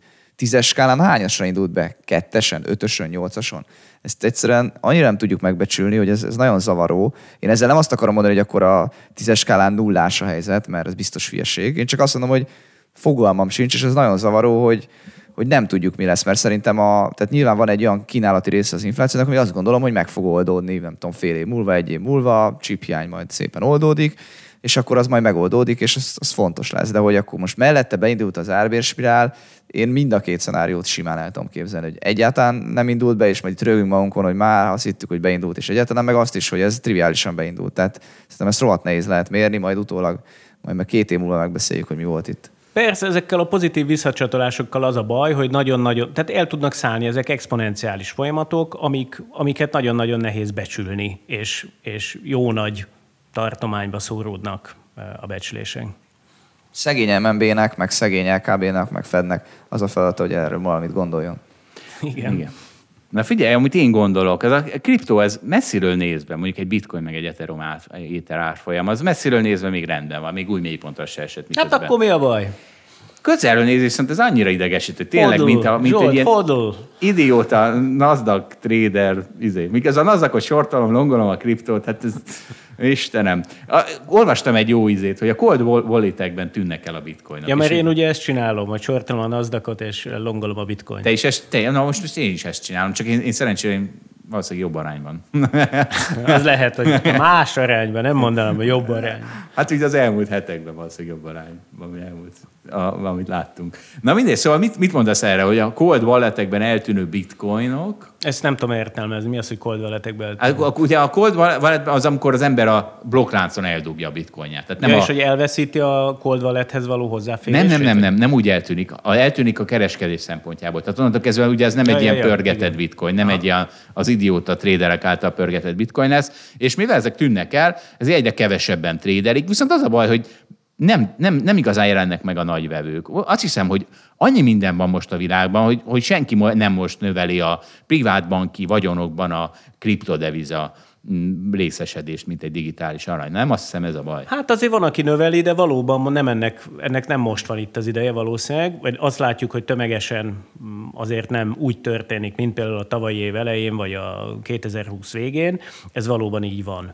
De közben az is egy folyamat, hogy egyébként a kriptotősdéken levő nem, bitcoin, meg ethereum, tehát a kriptotősdéken levő kriptopénz mennyisége az csökken, ugye e- erről beszélsz tulajdonképpen te, hogy az emberek úgy megveszigetik a, a- bitcoint, aztán kiutalják, és, és elteszik maguknak, mint a trezorba, hosszú távra, úgy tűnik, hogy nem akarnak ezzel napi szinten trédelni.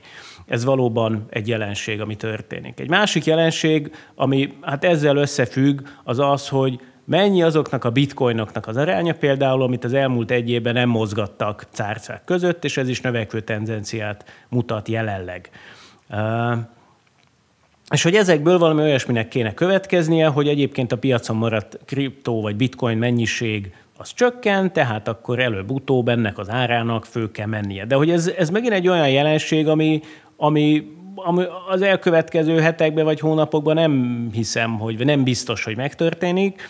Hosszú távon szerintem egyébként ez fog történni, és simán lehet az, hogy az, ami most is van, hogy a, a részvénypiacok és a kriptó, a bitcoin, az nagyjából együtt mozog, tehát korrelációban mozog. Ez most történik már néhány hónapja, ezek ilyen spekulatív eszközként vannak kezelve, és hogyha para van, akkor esik az áruk, hogyha pedig nincs para, akkor emelkedik az áruk. Amit viszont szerintem fontos észrevenni az az, hogy, hogy az idei év az úgy kezdődött, egy ilyen nagy eséssel kezdődött. Hú, leesett a részvénypiac is, hú, leesett a kriptopiac is, és január közepén kijelöltek valami fajta mélypontot, ott volt egy visszapattanás. És akkor visszapattant a, a, a NASDAQ is, visszapattant a bitcoin is, és akkor jött, hogy ú, kitört az ukrán háború. Ez volt valamikor február végén. Meg kamatemelkedés. A, és a kamatemelkedési para az továbbra is él, tehát az ugye január óta él. És akkor a háború hírére a részvénypiacok, NASDAQ új mélypontra esett. És persze ezzel együtt esett a bitcoin is, de nem esett új mélypontra. És ez egy nagyon-nagyon fontos jelzés. És akkor a tegnapi napnak a fejleménye az megint az, hogy, hogy megint láttunk egy új mélypontot, éppen hogy egyébként csak. Éppen, hogy én azt hiszem, Szerintem hogy- a NASDAQ-ban volt egy éppen, hogy új mélypont.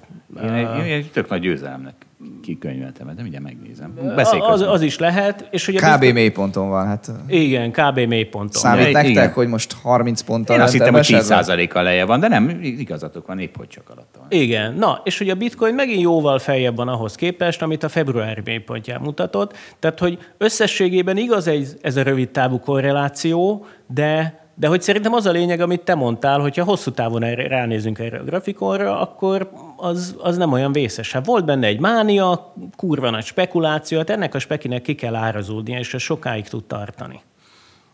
Jó van.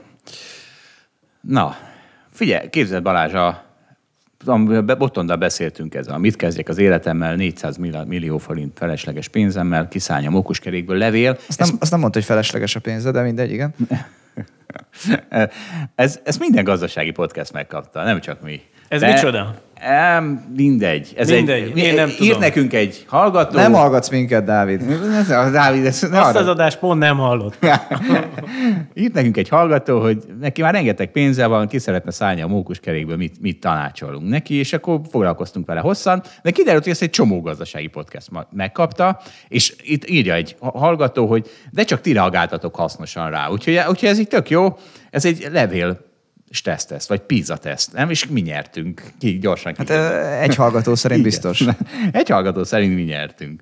Na, de ez egy... És, és, és Mondjátok már nekem is, és mit kell csinálni? akkor? Fú, hát Dávid, ahhoz meg kell hallgatni az Hallgass adást. Ajaj. Meg kell hallgatni, és akkor ez van. És akkor folytatja. Én is gratulálok Balázs díjához, de a 10% körüli éves hozamot 2021-re nagyon rossznak tartom. Na, védd meg magad, Balázs. Egyébként Balázs, én is gratulálok a díjathoz.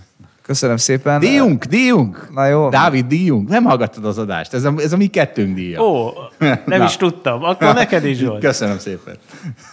Nem szeretem ezt a hozammagyarázkodást, tehát, tehát mindegy, a 2021-es ö, hozamom az nem tudom, 22 lett, és az évesített hozam volt annyi három évig, de egyébként tehát mindent el lehet felejteni, szerintem egy ilyen alapot, főleg, hogy még nem olyan idős, az elmúlt, mit tudom én, tehát az, az évesített hozamát kell nézni az induláshoz képest, az most nem tudom, 8 és 8,5 százalék között van. Így van. Én meg Ez, a... ez nagyjából leírja a dolgot. Az egyébként egy fontos dolog, amit hozzátennék, hogy a hozamot önmagában nem szabad és nem érdemes nézni, mert itt mindig a felvállalt kockázattal arányosan kell nézni azt, hogy mi a hozam. És ugye ezzel az a nehéz, hogy a hozamot azt marha egyszerű mérni, de az, hogy valójában mi volt a felvállalt kockázat, azt, azt igazából nem lehet mérni. Erre van millió mérték, és egyiket se lehet elhinni úgy igazán, mindegyiknek van valami fajta hibája. Egyébként akkor úgy korrekt, hogy hozzárakom. Tehát az enyém az egy kockázatosabb típusú, abszolút hozamos alap. Volt is benne esés, amikor a esés volt a tőzsdén. Jó, és én- ezt hozzá kell persze tenni. Tehát én szívesen vagyok korrekt, vagy nem is tudom, hogy mondjam. Én meg azzal védem Balást, hogy olyan fiatal, hogy még belőlem is kisdobost, és így serdülő, RSG bajnoki címaspiránst csinált. Na, Hú, ez megint valami belső poén. Így van, így van. Ez a múlt heti adás is kellett volna hallgatni. hát Dávid nagyon sok adást meg kell Igen, az, az pont az volt a másik, amit nem hallottam. Na várjatok, és akkor, és akkor még valamit a fejünkhöz ágott, mint, mint, mint mi ez, mint iparághoz, hogy volt egy mit tudom én, vacsorán, vagy nem tudom min, előadáson, ahol két alapkezelő, akinek nagyon rossz volt a hozamuk, jó, nagyon jól érezték magukat, kedélyesen nevetgéltek. Miközben az alapjaik vastagon mínuszosak voltak abban az évben, mégsem éheztek, sőt, még új csirivili öltönyre is telt. Na majd Balázs mindjárt megvédi az iparágat, én a csirivili öltönyt szeretném, hogyha elfelejtsük. Tehát nekem volt két új csirivili öltönyöm, az egyiket a karantén miatt nem tudom fölvenni, a másikra pedig a rollerem egy kiálló alkatrészet tépte széjjel épp két hete, úgyhogy ez nekem fájó téma. A karantén miatt nem tudod felvenni? Így Azért van, most- na, a ti most karanténotok miatt. Ja, még mindig, még mindig, még mindig meg vagyok. Még mindig nem jön rám. Na, Balázs. Mondd végig a levelet, és akkor majd utána reagálok. nem, erre reagáljunk, vagy akkor erre reagálok én külön. Tehát azért nem, nem, nem. Tehát azt olvast fel, szerintem hozzátartozik ez a dologhoz, hogy a hallgató írta, hogy ő azt hiszem évesített 26%-os hozamot csinált az elmúlt, nem is tudom, 3-4 évben dollárban. Tehát az üzenet az az volt, hogy ő elkezdte magának kezelni, sőt, most nem, nem nincs előttem a levél, de azt írta, úgy emlékszem, hogy miután meghallgatta ezt az előadást, Csili öltönyös alapkezelőkkel, utána rájött, hogy magának is kezelhetné a pénzét, mert ők a negatív hozam mellett is boldogok, meg, meg nem érzik úgy, hogy gondolom volt egy ilyen utalás benne, hogy nem érezték a, a nyomást, hogy ez talán rossz, és akkor ő magának kezdte kezelni a pénzét, és sikeres is volt, mert nem tudom, 26% éves hozamot csinált. És akkor szerintem ez a teljes kép, nem Zsolt? Hát igen, csak egy részletekben akartam megbeszélni, nem? tehát nyol, évi 8% hozamot csinált mondjuk ö, dollárban, ami tök jó, és ráadásul az 500 millió forinton, mert ő is. Várj, egy- nem értem. Mit nem értesz? Hát nem, én nem 8%-ra nem. Hát a 26% az három évnek a hozama, amit te mondtál. Az 2018 novemberétől 2022-ig tart. Én azt évesített hozamnak értettem. Azt írja, Nézzük már a, meg, Kumulatív- hozamom kumulatív 27 return. százalék volt. Azt írja, hogy kumulatív return 26 és fél százalék. Ja, ja, ja. Hát akkor versenyképes vagyok vele.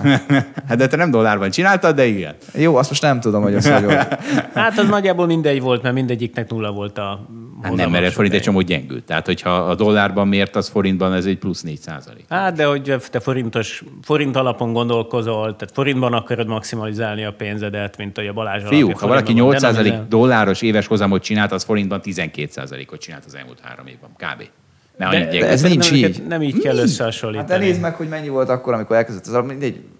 Igen, azt meg kell nézni. A- a- Amennyi gyengült a forint, azt még hozzáadhatod. Igen, is, igen, de nem, nem tizenvalány százalékot gyengült. Szerintem gyengült 10 százalékot, de jó, mindegy, ezzel most ne vitatkozzunk. Jó, ne vitatkozzunk. Ö. Na, tehát iparágról beszélgessünk, hogy tehát én azt gondolom, hogy ebbe az iparágban az benne van, hogy veszít egy alapkezelő egy évben, és még telik neki csili öltönyre is, vagy nem is tudom, hogy mondjam, mint ahogy ez bármelyik másik iparágban így lenne, hogy az ember, tehát itt dolgozik az ember, és a, a veszteség az, az része ennek a játéknak. Tehát, hogy nem tudom, két-három évig nyersz, aztán egy-két évig buksz, vagy, és akkor ez így váltakozik. Tehát ez egy, én, én nem várom el az alapkezelőktől, hogy ők hamut szórjanak a fejükre minden egyes évben vagy hónapban, amikor, amikor veszítettek a, az alapjukból. Azt elvárom, hogy legyen meg a megfelelő erőfeszítés, az elvárom, hogy legyen meg a megfelelő költségstruktúra, ami egyébként nem húzza le az ügyfelet.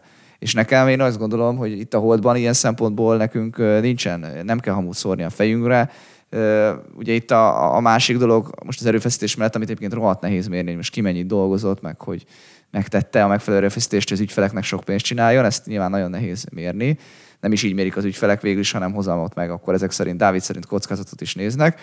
A, a, kö, a költség a másik ilyen ominózus pont, hogy, hogy megérdemlik-e azt a költséget. És akkor ugye itt mondtam, hogy nagyjából úgy néz ki a piac, hogy 1 százalék a, a, a jutalék mondjuk egy kötvény alapon, 2 százalék egy részvény alapon. Például itt van nekünk is a, a hold részvény alap, aminek körülbelül plusz-minusz 5 bázispont 2, 2 százalék a, a költsége, és hogy ezt mi soknak találjuk-e, vagy hogy ezt az érdemes hasonlítani, hogy minden évben ezt, ezt elveszitek. És egyébként igen, minden évben levonódik, de cserében mit tudunk ajánlani? Egyrészt, ha valaki magának akar trédelni, főleg olyan részvényekben, mint amiket ez az alap is tartalmaz, azért annak lesz bőven költsége, mert megvenni egy közép-kelet-európai részvényt, az, az, az, az drágább lesz egy, egy, egy kis ügyfélnek.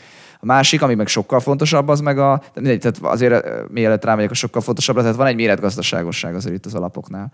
És, és ugye ez meg de az, az a tudás, meg a részvénykiválasztás. Ez mondok egy mondatot, tehát amikor ezt a hozamot ő kihozta, akkor ő is egy csomó díjat fizetett, csak azt nem veszi észre. Azt mindig, amikor meg, megvette az OTP részvényt mondjuk, vagy a Apple részvényt, akkor fizetett díjat, és azt nem látja. Tehát, hogy el, el, ezzel együtt ért el ezt a hozamot, ezt mondod? Ő, hogy, is hogy egy, ezzel együtt ért el. De hát az alapkezelő is azzal együtt éri el ezeket a hozamokat, ami, ami már Igen, van. tehát már a költség már itt le, le van vonva. Az én alapomban is, amikor azt mondjuk, hogy 8-8 és fél az évesített hozama, akkor abból már lejön, nem tudom, másfél százalék, vagy kicsit több költség évente. Tehát ez azt jelenti, hogy ha azt visszaadnám, akkor ugye több lenne, de ezt nem kell visszaadni, mert azt az ügyfél nem kapja meg. Tehát mindig úgy érdemes beszélni, hogy őszintén az ügyfélel, hogy azt mutatjuk ki, amit az ügyfél megkap.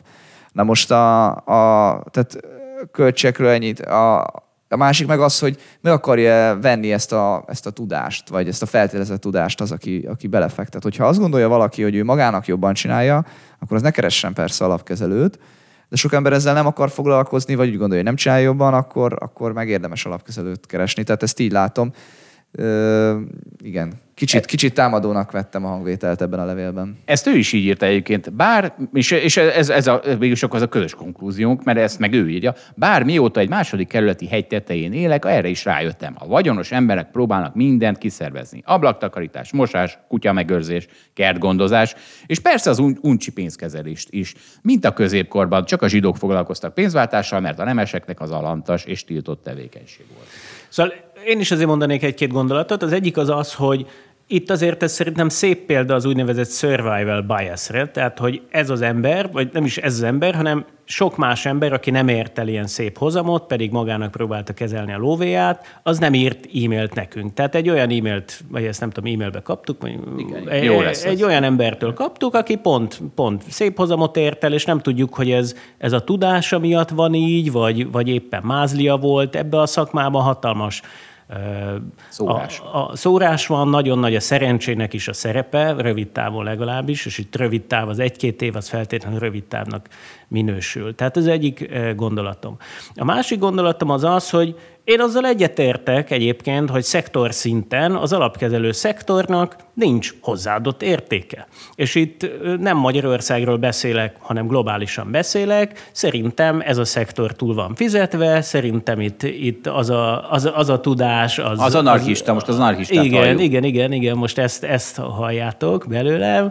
De akkor menjünk Amerikára. Miért van túl fizetve? Nincs piaci verseny? Hát van egy csomó alapkezelő, az emberek eldönthetik, hogy melyik alapkezelőt választják, az alapkezelők eldönthetik, hogy 20 bázispontért csinálják, vagy 2%-ért, vagy 10%-ért. Itt van egy verseny. Ez olyan, hogy most kb. olyan vagy, mint azt mondtad volna megint, hogy de, de, de, hát kurva drága a kenyér. Hát ez, ez, nem, ez, nem, igen, nem olyan hát, nagyon drága ez a kenyér. Nem, azért, tehát a válasz az az, hogy azok az alapok, ahol valóban megvan a tudás, mert hogy ilyen is van, tehát hogy nem csak mázli az egész, azok az alapok nem elérhetőek a, a külső befektetők számára. Na ez az erős, tehát Ez, Ez, a- megint olyan, hogy most hoztál egy ilyen nagyon-nagyon elszívetelt példát. A Renaissance Technology példáját hozod. Így van, például a Renaissance Technology-ban pontosan nem ez egy sikeres alapkezelő van, jó? És nem Így minden van. a sikeres alapkezelő van bezárva. Azért ez, ez így ne Igen, csináljuk. tehát most mondtál egy példát. Igen, de mondom, hogy szektor szinten beszélek, tehát hogy nem arról beszélek, hogy ne lehetnének jó alapkezelők, lehetnek jó alapkezelők. Azt mondom, hogy minél sikeresebb és minél inkább valós tudás áll egy alapkezelő mögött, annál inkább nem elérhető ez a külső befektetők számára.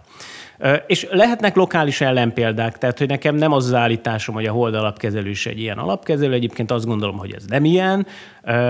Itt látok valami fajta versenyelőnyt, olyan tudást, amit el tudok hinni, hogy egyébként itt van valami fajta hozzáadott érték. Én most a szektorról beszélek, és globálisan beszélek a szektorról.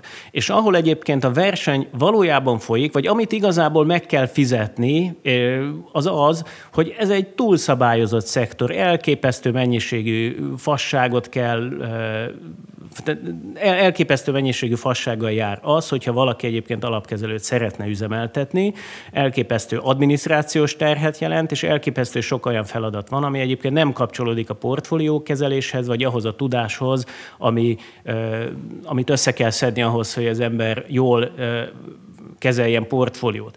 Tehát, hogy nagyon nagy részben a verseny az abban folyik, hogy ki tud ebben hatékony lenni, ki tud egy- ezeket a kérdéseket jól megoldani, ezeket a szabályozási kérdéseket, vagy adminisztratív kérdéseket, ki tud ügyesen ügyfelekkel kommunikálni, ki tud jól szélszelni. Tehát, ahogy, amit az elején is beszéltünk, hogy minden cégnek benne van az, hogy nem hazudja tele az izét, a Twittert, nem egy hazugságra épül, de azért ilyen jó nagy mondásokat, hogyha ő tud jó nagyokat mondani, az nagyon erőteljesen segíti az ő bizniszét.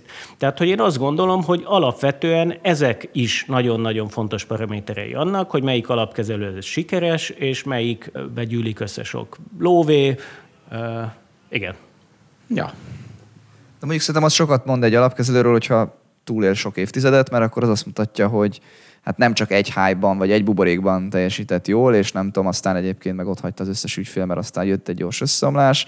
Én azt gondolom, hogy a, a hosszú távú track record az, az az, ami a, hogy mondjam, a legjobban mérhetővé teszi ezt az egész kérdést. Igen, az mindig egy fontos kérdés. Tehát, hogy ebben egyetértek veled, és megint csak visszatérek arra, hogy én itt globálisan és szektor szinten mondok valamit erről az egészről. Itt vannak olyan szereplők, akik mögött igazi tudás áll. Tehát azt én elhiszem. Kétségtelen. van. Lehet, és- hogy egy kicsit én most itt besértődtem, vagy nem is tudom.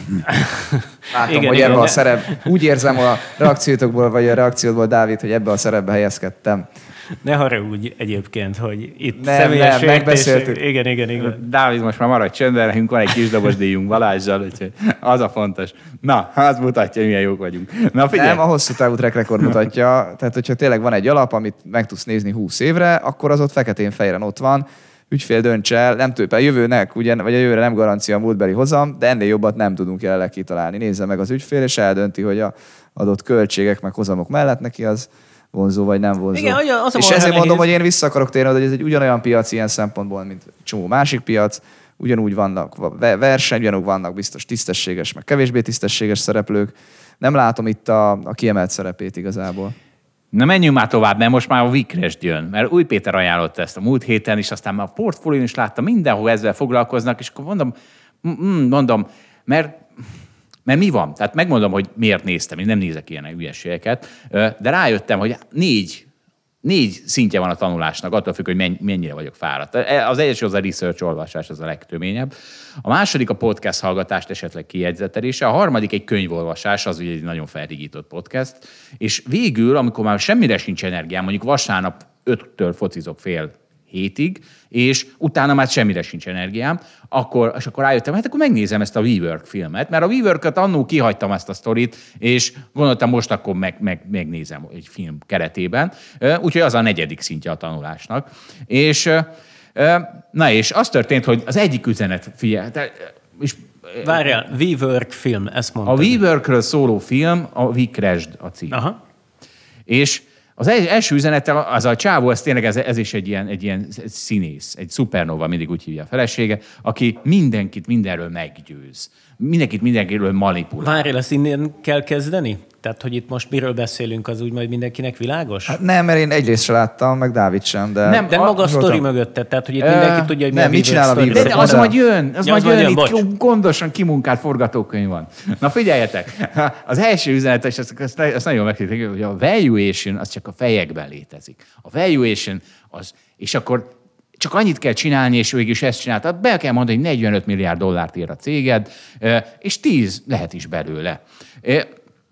És, ez, na, és akkor na, mind- mindjárt rámegyünk, hogy mi az a WeWork, mert azt jó, oké, menjünk rá most a, a WeWorkre, mert engem annyira idegesít, hogy... Annyira Változik ez a nagyon jól kimunkált Na forgatókönyv. igen, ez egy nagyon jól kimunkált, de dinamikus, fluid forgatókönyv.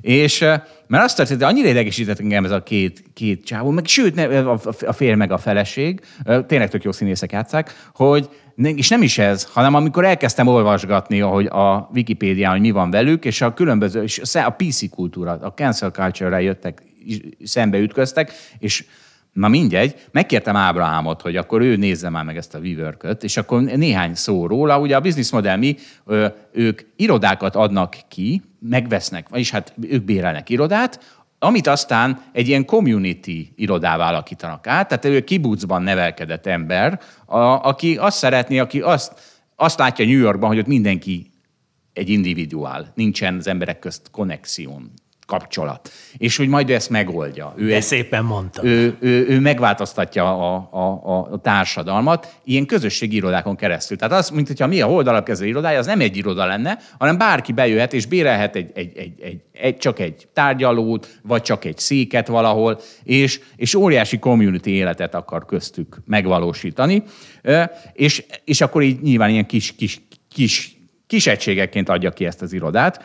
De hát ugye a Covid után azért ez egy, ez egy kis pofont adott, és eredetileg 2019-ben akarták tőzsdére vinni 47 milliárd dolláros kapitalizációval, de aztán a bef- befektetési bankok átvilágították a céget, és azt mondták, hogy hát te hülyék vagytok, hát ebben nincs semmi, ez, ez, egy, ez egy nem működő cég, hiszen tényleg arról szól a film is, hogy azt mondta a csávó, hogy gyerekek, ha nem akarják nektek odaadni az irodát, akkor emeljétek meg a duplájára. A duplára majd meg fogják adni. És tényleg ilyen eszement költségbe ment bele, mert minden áron csak ezt a társadalom formáló erőt látta, hogy az bármi áron érdemes. Csak bármi áron ez nagyon biztos a filmben van ilyen számláló, hogy épp 2 milliárd, 2 millió dollárt éget el naponta a cég, vagy 3 millió dollárt éget el, azért, mert nem törődik a költségekkel. Amikor nyilván az a befektetési bankoknak ez nem tetszett, úgyhogy fogták magukat, megsemmisítették az IPO-t, és ráadásul ragaszkodtak ahhoz, hogy az alapító és CEO, a, film főszereplő Adam Neumannnak le kell lépnie, fel kell adni a vállalat feletti ku- k- kontrollját, és a WeWork végül egy ilyen hírhet spac, spacon keresztül tudott tőzsdére menni 2021. októberében, amitől, ami után 10 milliárd dollárig is fölment a kapitalizációja, ugye 45-öt szeretett volna eredetileg a csávó, e, azóta lefelezett, most olyan 5 milliárd doll- dollár körül van. A fő részvényes az továbbra is Adam Neumann, de ő a 1,7 milliárd dollárt kapott azért, hogy elhagyja a céget, hogy ne legyen CEO, képzeljétek. 1,7 milliárd adott neki a, a a Softbank. Ugye a Softbank az egy, az egy ilyen bármibe befektet, amiben azt hiszi, hogy növekedés van. Úgyhogy ebbe is rengeteget. Ezért csak aztán rájött, hogy ez a nagy vizionárius Adam Neumann, ez egy nagy hátránya a cégnek. Miért? Jöttek a botrányok. Minden. Szexuális zaklatás, nemi diszkrimináció, gender pay gap, Maria, marihuana fogyasztásért bántották, rasszista, szóval minden, ami, ami, ami a PC meg a cancel culture-be beleütköztek, mert ez ugye ez ilyen fiataloknak, a fiatalok dolgoztak ott, és a fiatalok nem bírták ezt az egészet. Mindjárt mondok a filmből egy jelenetet, mert az lesz a leg, legviccesebb. Minden Nem, esetre- nem bírták a füves cigit? Na, még ezt is a szemükre Éppen vetették. ez, hogy Na, mi, mindjárt muszáj vissza- volt nekik. Várjatok, nagyon jó lesz, nagyon jó lesz a, a szemelvényen belőle.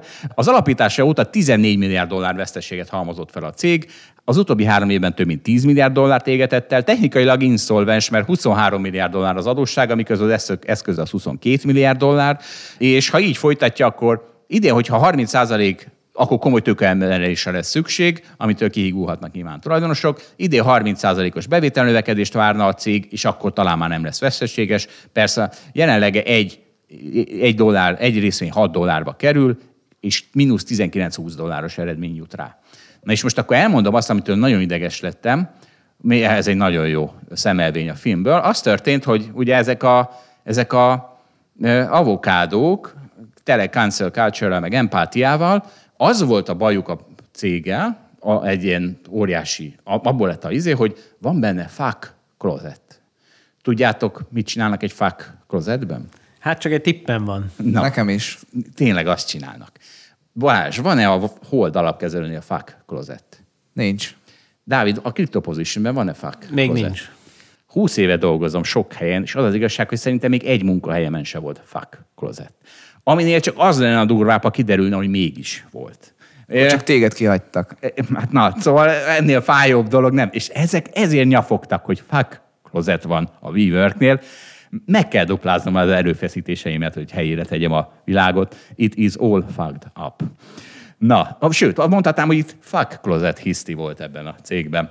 Egyébként megjegyzem, Dávid mindig a pornográf adásainkra érkezik, tehát azt nem tudom, hogy a... a... Ti hívtok.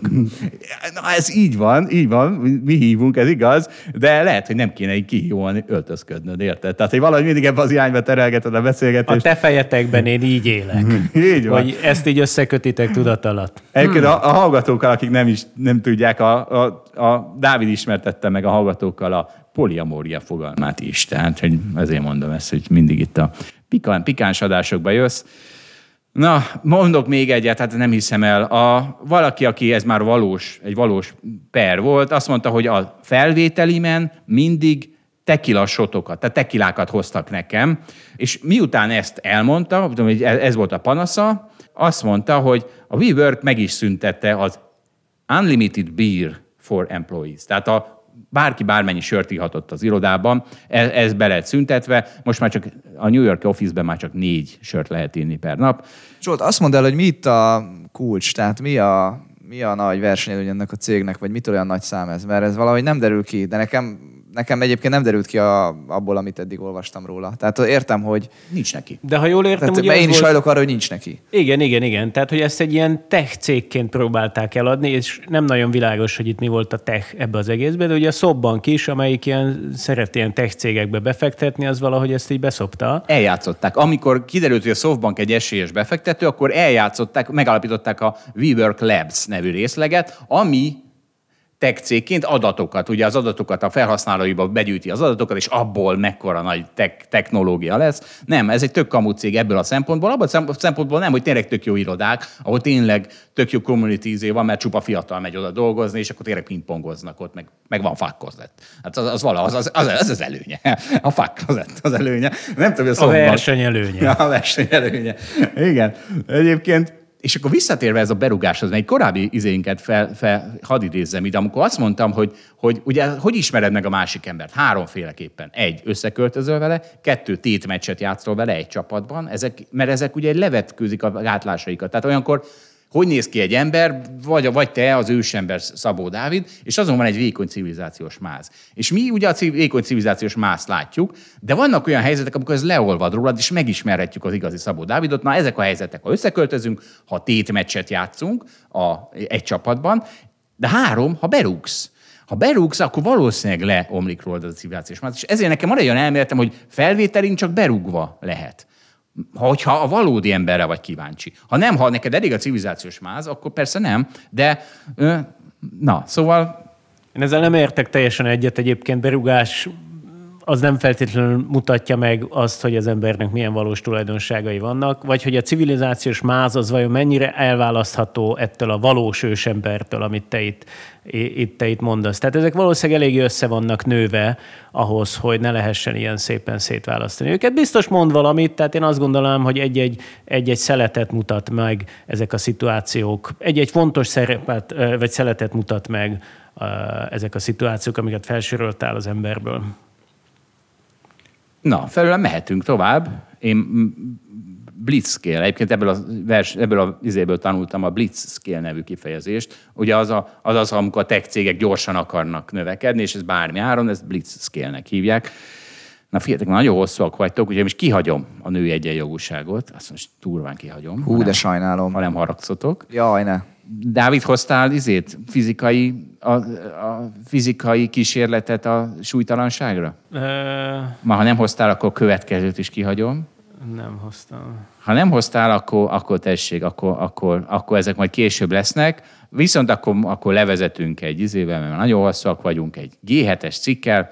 tömegesen vásárolt fel mosógépeket, mosógépeket egy ipari gyártó, hogy saját termeléséhez kiszedje belőlük a csippeket.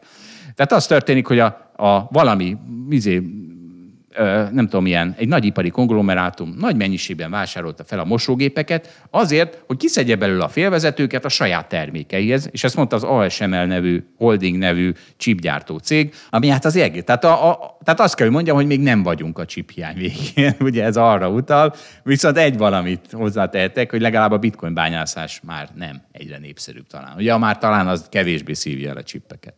Igen. Ennyi. Na hát én igazából itt nem levezetni akartam, ez egy tök jó szakmai téma, készültem pár De gondolattal. nyomjad, nyomjad, Ugye Van a nyomjad. három legnagyobb chipgyártó, az egyik a Taiwan Semiconductor, másik Samsung, harmadik az Intel, azt hiszem.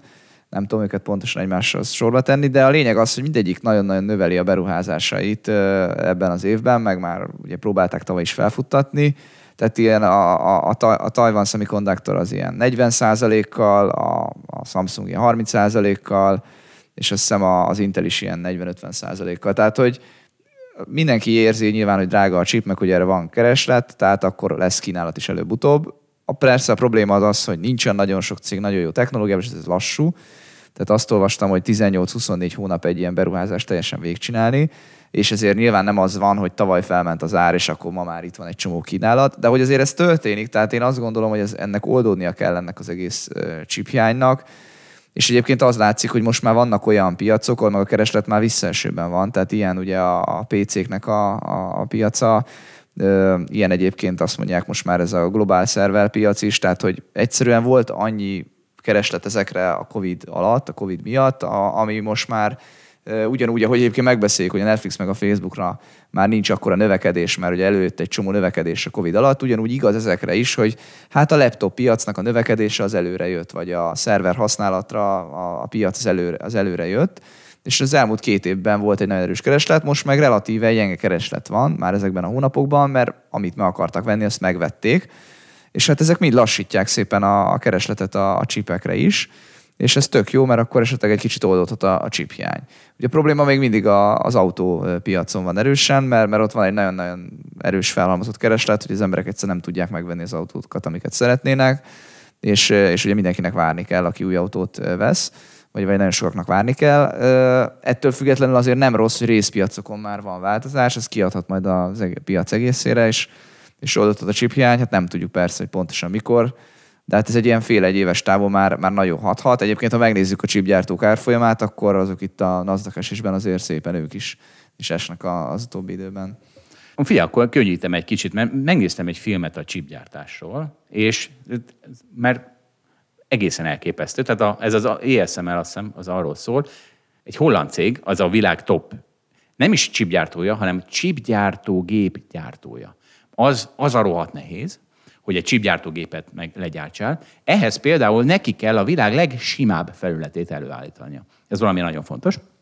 És azt mondták, hogy ez olyan sima az a felület, és nagy, tehát több négyzetméter, olyan sima, hogy ha ezt a több négyzetméteres felületet a teljes bolygó méret, tehát teljes földfelszínre széthúznád, akkor egy hajszányi repedést látnál csak rajta. Tehát annyi- annyira sima, sima ez a felület, és ezt a nagyon sima felületet ezt csak egy cég tudja a világon előállítani, pont egy holland cég. Na, úgyhogy kicsit könnyítettem ezen a témán. Úgyhogy mielőtt búcsúzunk, mindenkinek mondom, hogy az élő adásra ebben a, ebben a cikkben lehet jelentkezni, 50 hely lesz kb., úgyhogy mindenki húzzon bele. A kimaradóknak viszont szervezünk a körútra autóborogatást és autógyújtogatást. Na. Nekem még egy javaslatom van, hogy a jövőben, akár ez lehet egy szokás is, hogy a jövőben, hogyha meghívtak egy vendéget, akkor ö, mondhassa meg, hogy a következő adásba ki helyett hívjátok meg a Ki következő. legyen a majdnem vendégünk a következő. Igen, Na mondja. igen, Na, igen. És, el, én, Dávid. és, én, és én Satoshi Nakamoto-t javasolom. Helyette hívjatok meg valaki más. Tehát majd. akkor megint téged fogunk, nem? Tehát, és ez egy ilyen meghívattad magad? Vagy nem Ez az tudom? élő adás. Nem, nem, nem, ugye eddig mindig az volt, hogy az ellen beszélt a, a vendég, akit egyébként meghívtatok volna. Uh, igen, az véletlen. Hát De akkor nem- a zsidai Viktort kell hívni, nem? Ja. Itt volt pár héttel ezelőtt, és nem propagálta nagyon a bitcoint meg az ételt. Jó, hát nem ért hozzá, most mit csináljon? Igen. Szakosi Natamoto az azért jó, mert nem tudjuk kicsoda, tehát bárki lehet. Tehát végül is akkor lehet, hogy az igazi ül itt majd. Lehet, hogy véletlen az igazit Így írjátok meg. Van van. egy, egy, egy per 6 milliárd. Nem, annál, annál nagyobb esélyünk. Na jó, hát akkor köszönjük szépen a figyelmet, a viszont hallásra. Köszönjük a viszonthallásra, sziasztok! Sziasztok! Köszönjük, hogy velünk tartott a Hold After Hours mai részében. Ha tetszett a műsor, kérjük értékeljen minket, és iratkozzon fel csatornánkra, hogy azonnal értesüljön legfrissebb epizódjainkról. Az adással kapcsolatos részleteket és az említett cikkeket, ábrákat keresse a Hold blogon. Ez volt a Hold After Hours. Tartson velünk a következő adásban is!